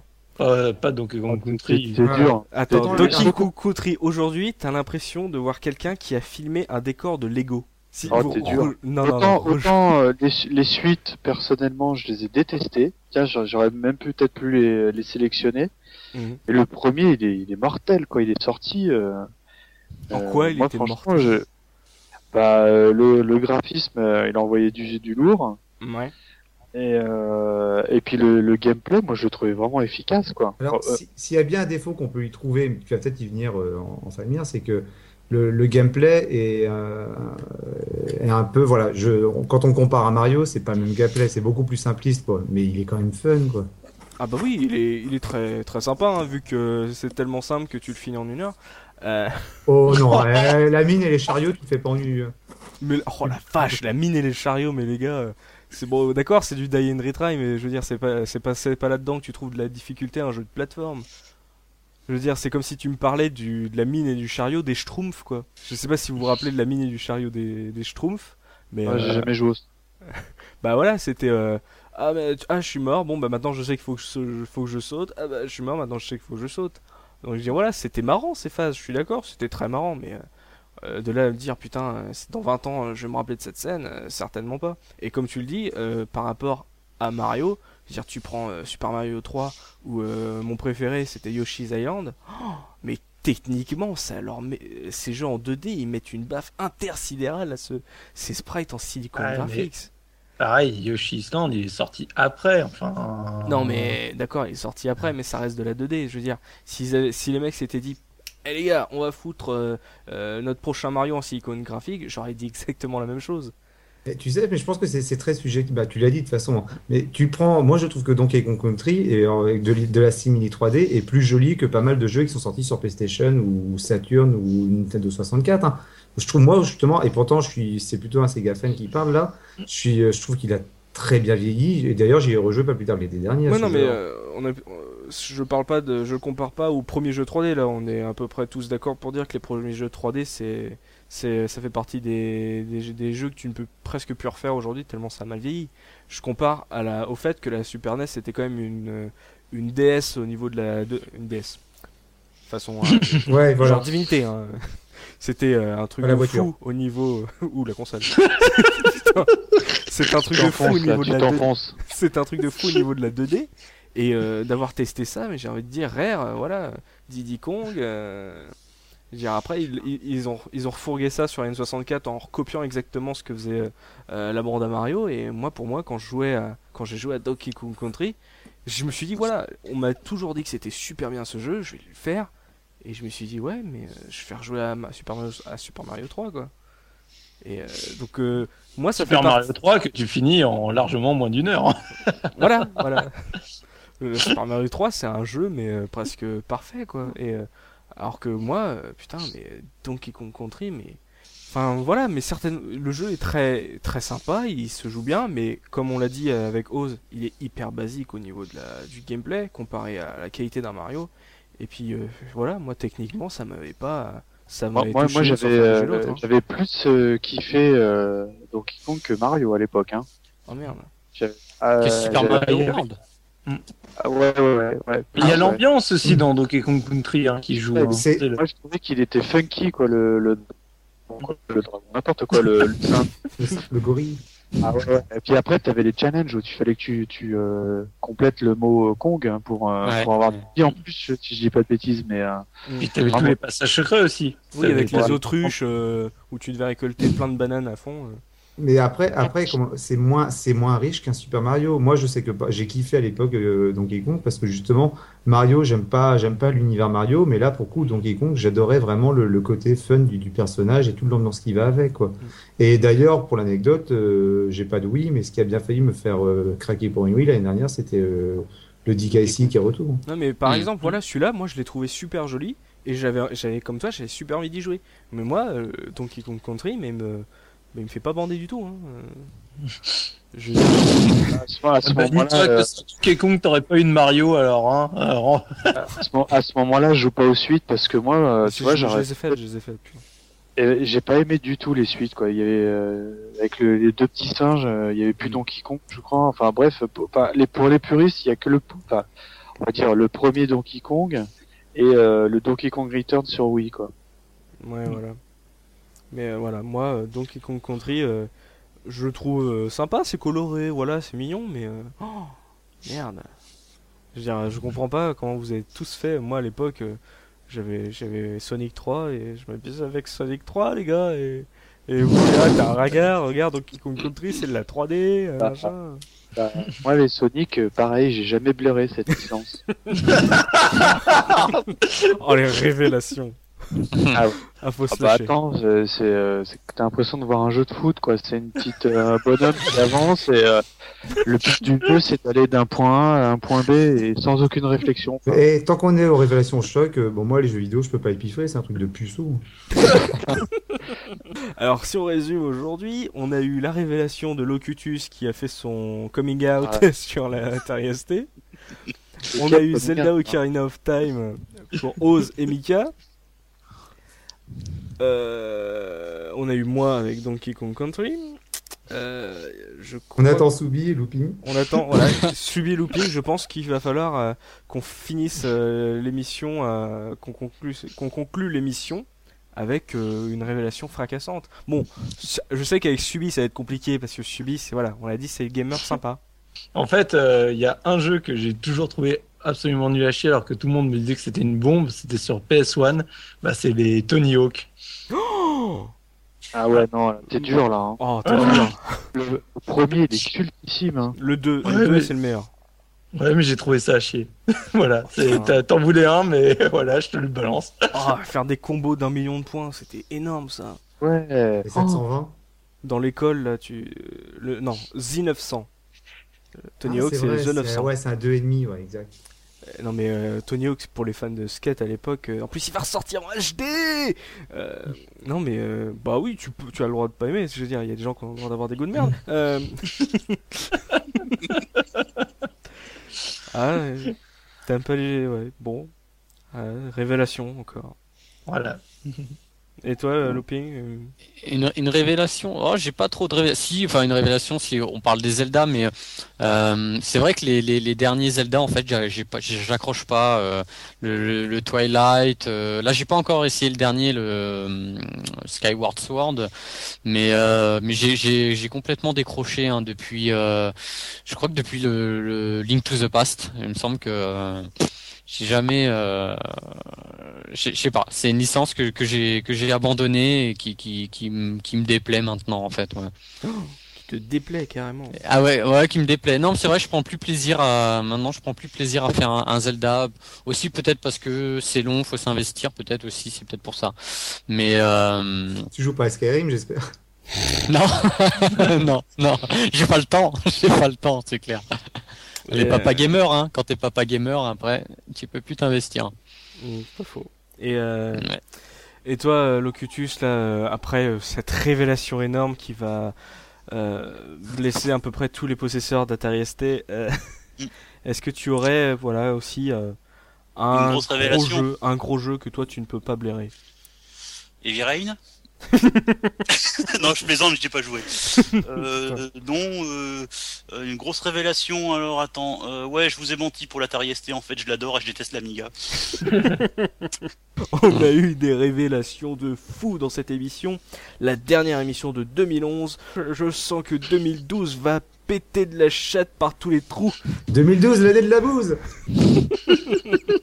On va tester des étrons vidéoludiques, on va tester de vrais bons gros jeux des familles, on va pouvoir augmenter d'une année notre euh, limite de jeux à tester, donc on s'arrêtera à 2002, euh, vu que Mikado nous a un peu précédé avec son Torgal de la malédiction d'Odin. Hein, mais Mika est toujours un petit peu en avance sur tout le monde, sauf euh, quand il va arriver à l'heure. En fait, il était en avance, mais pour la prochaine émission.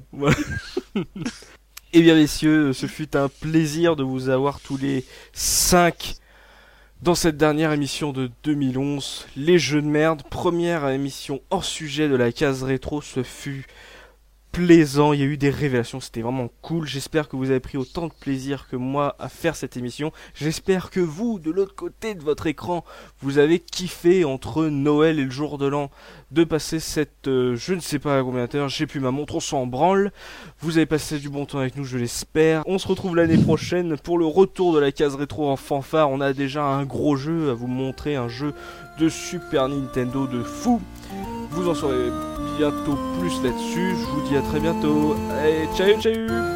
Salut. Salut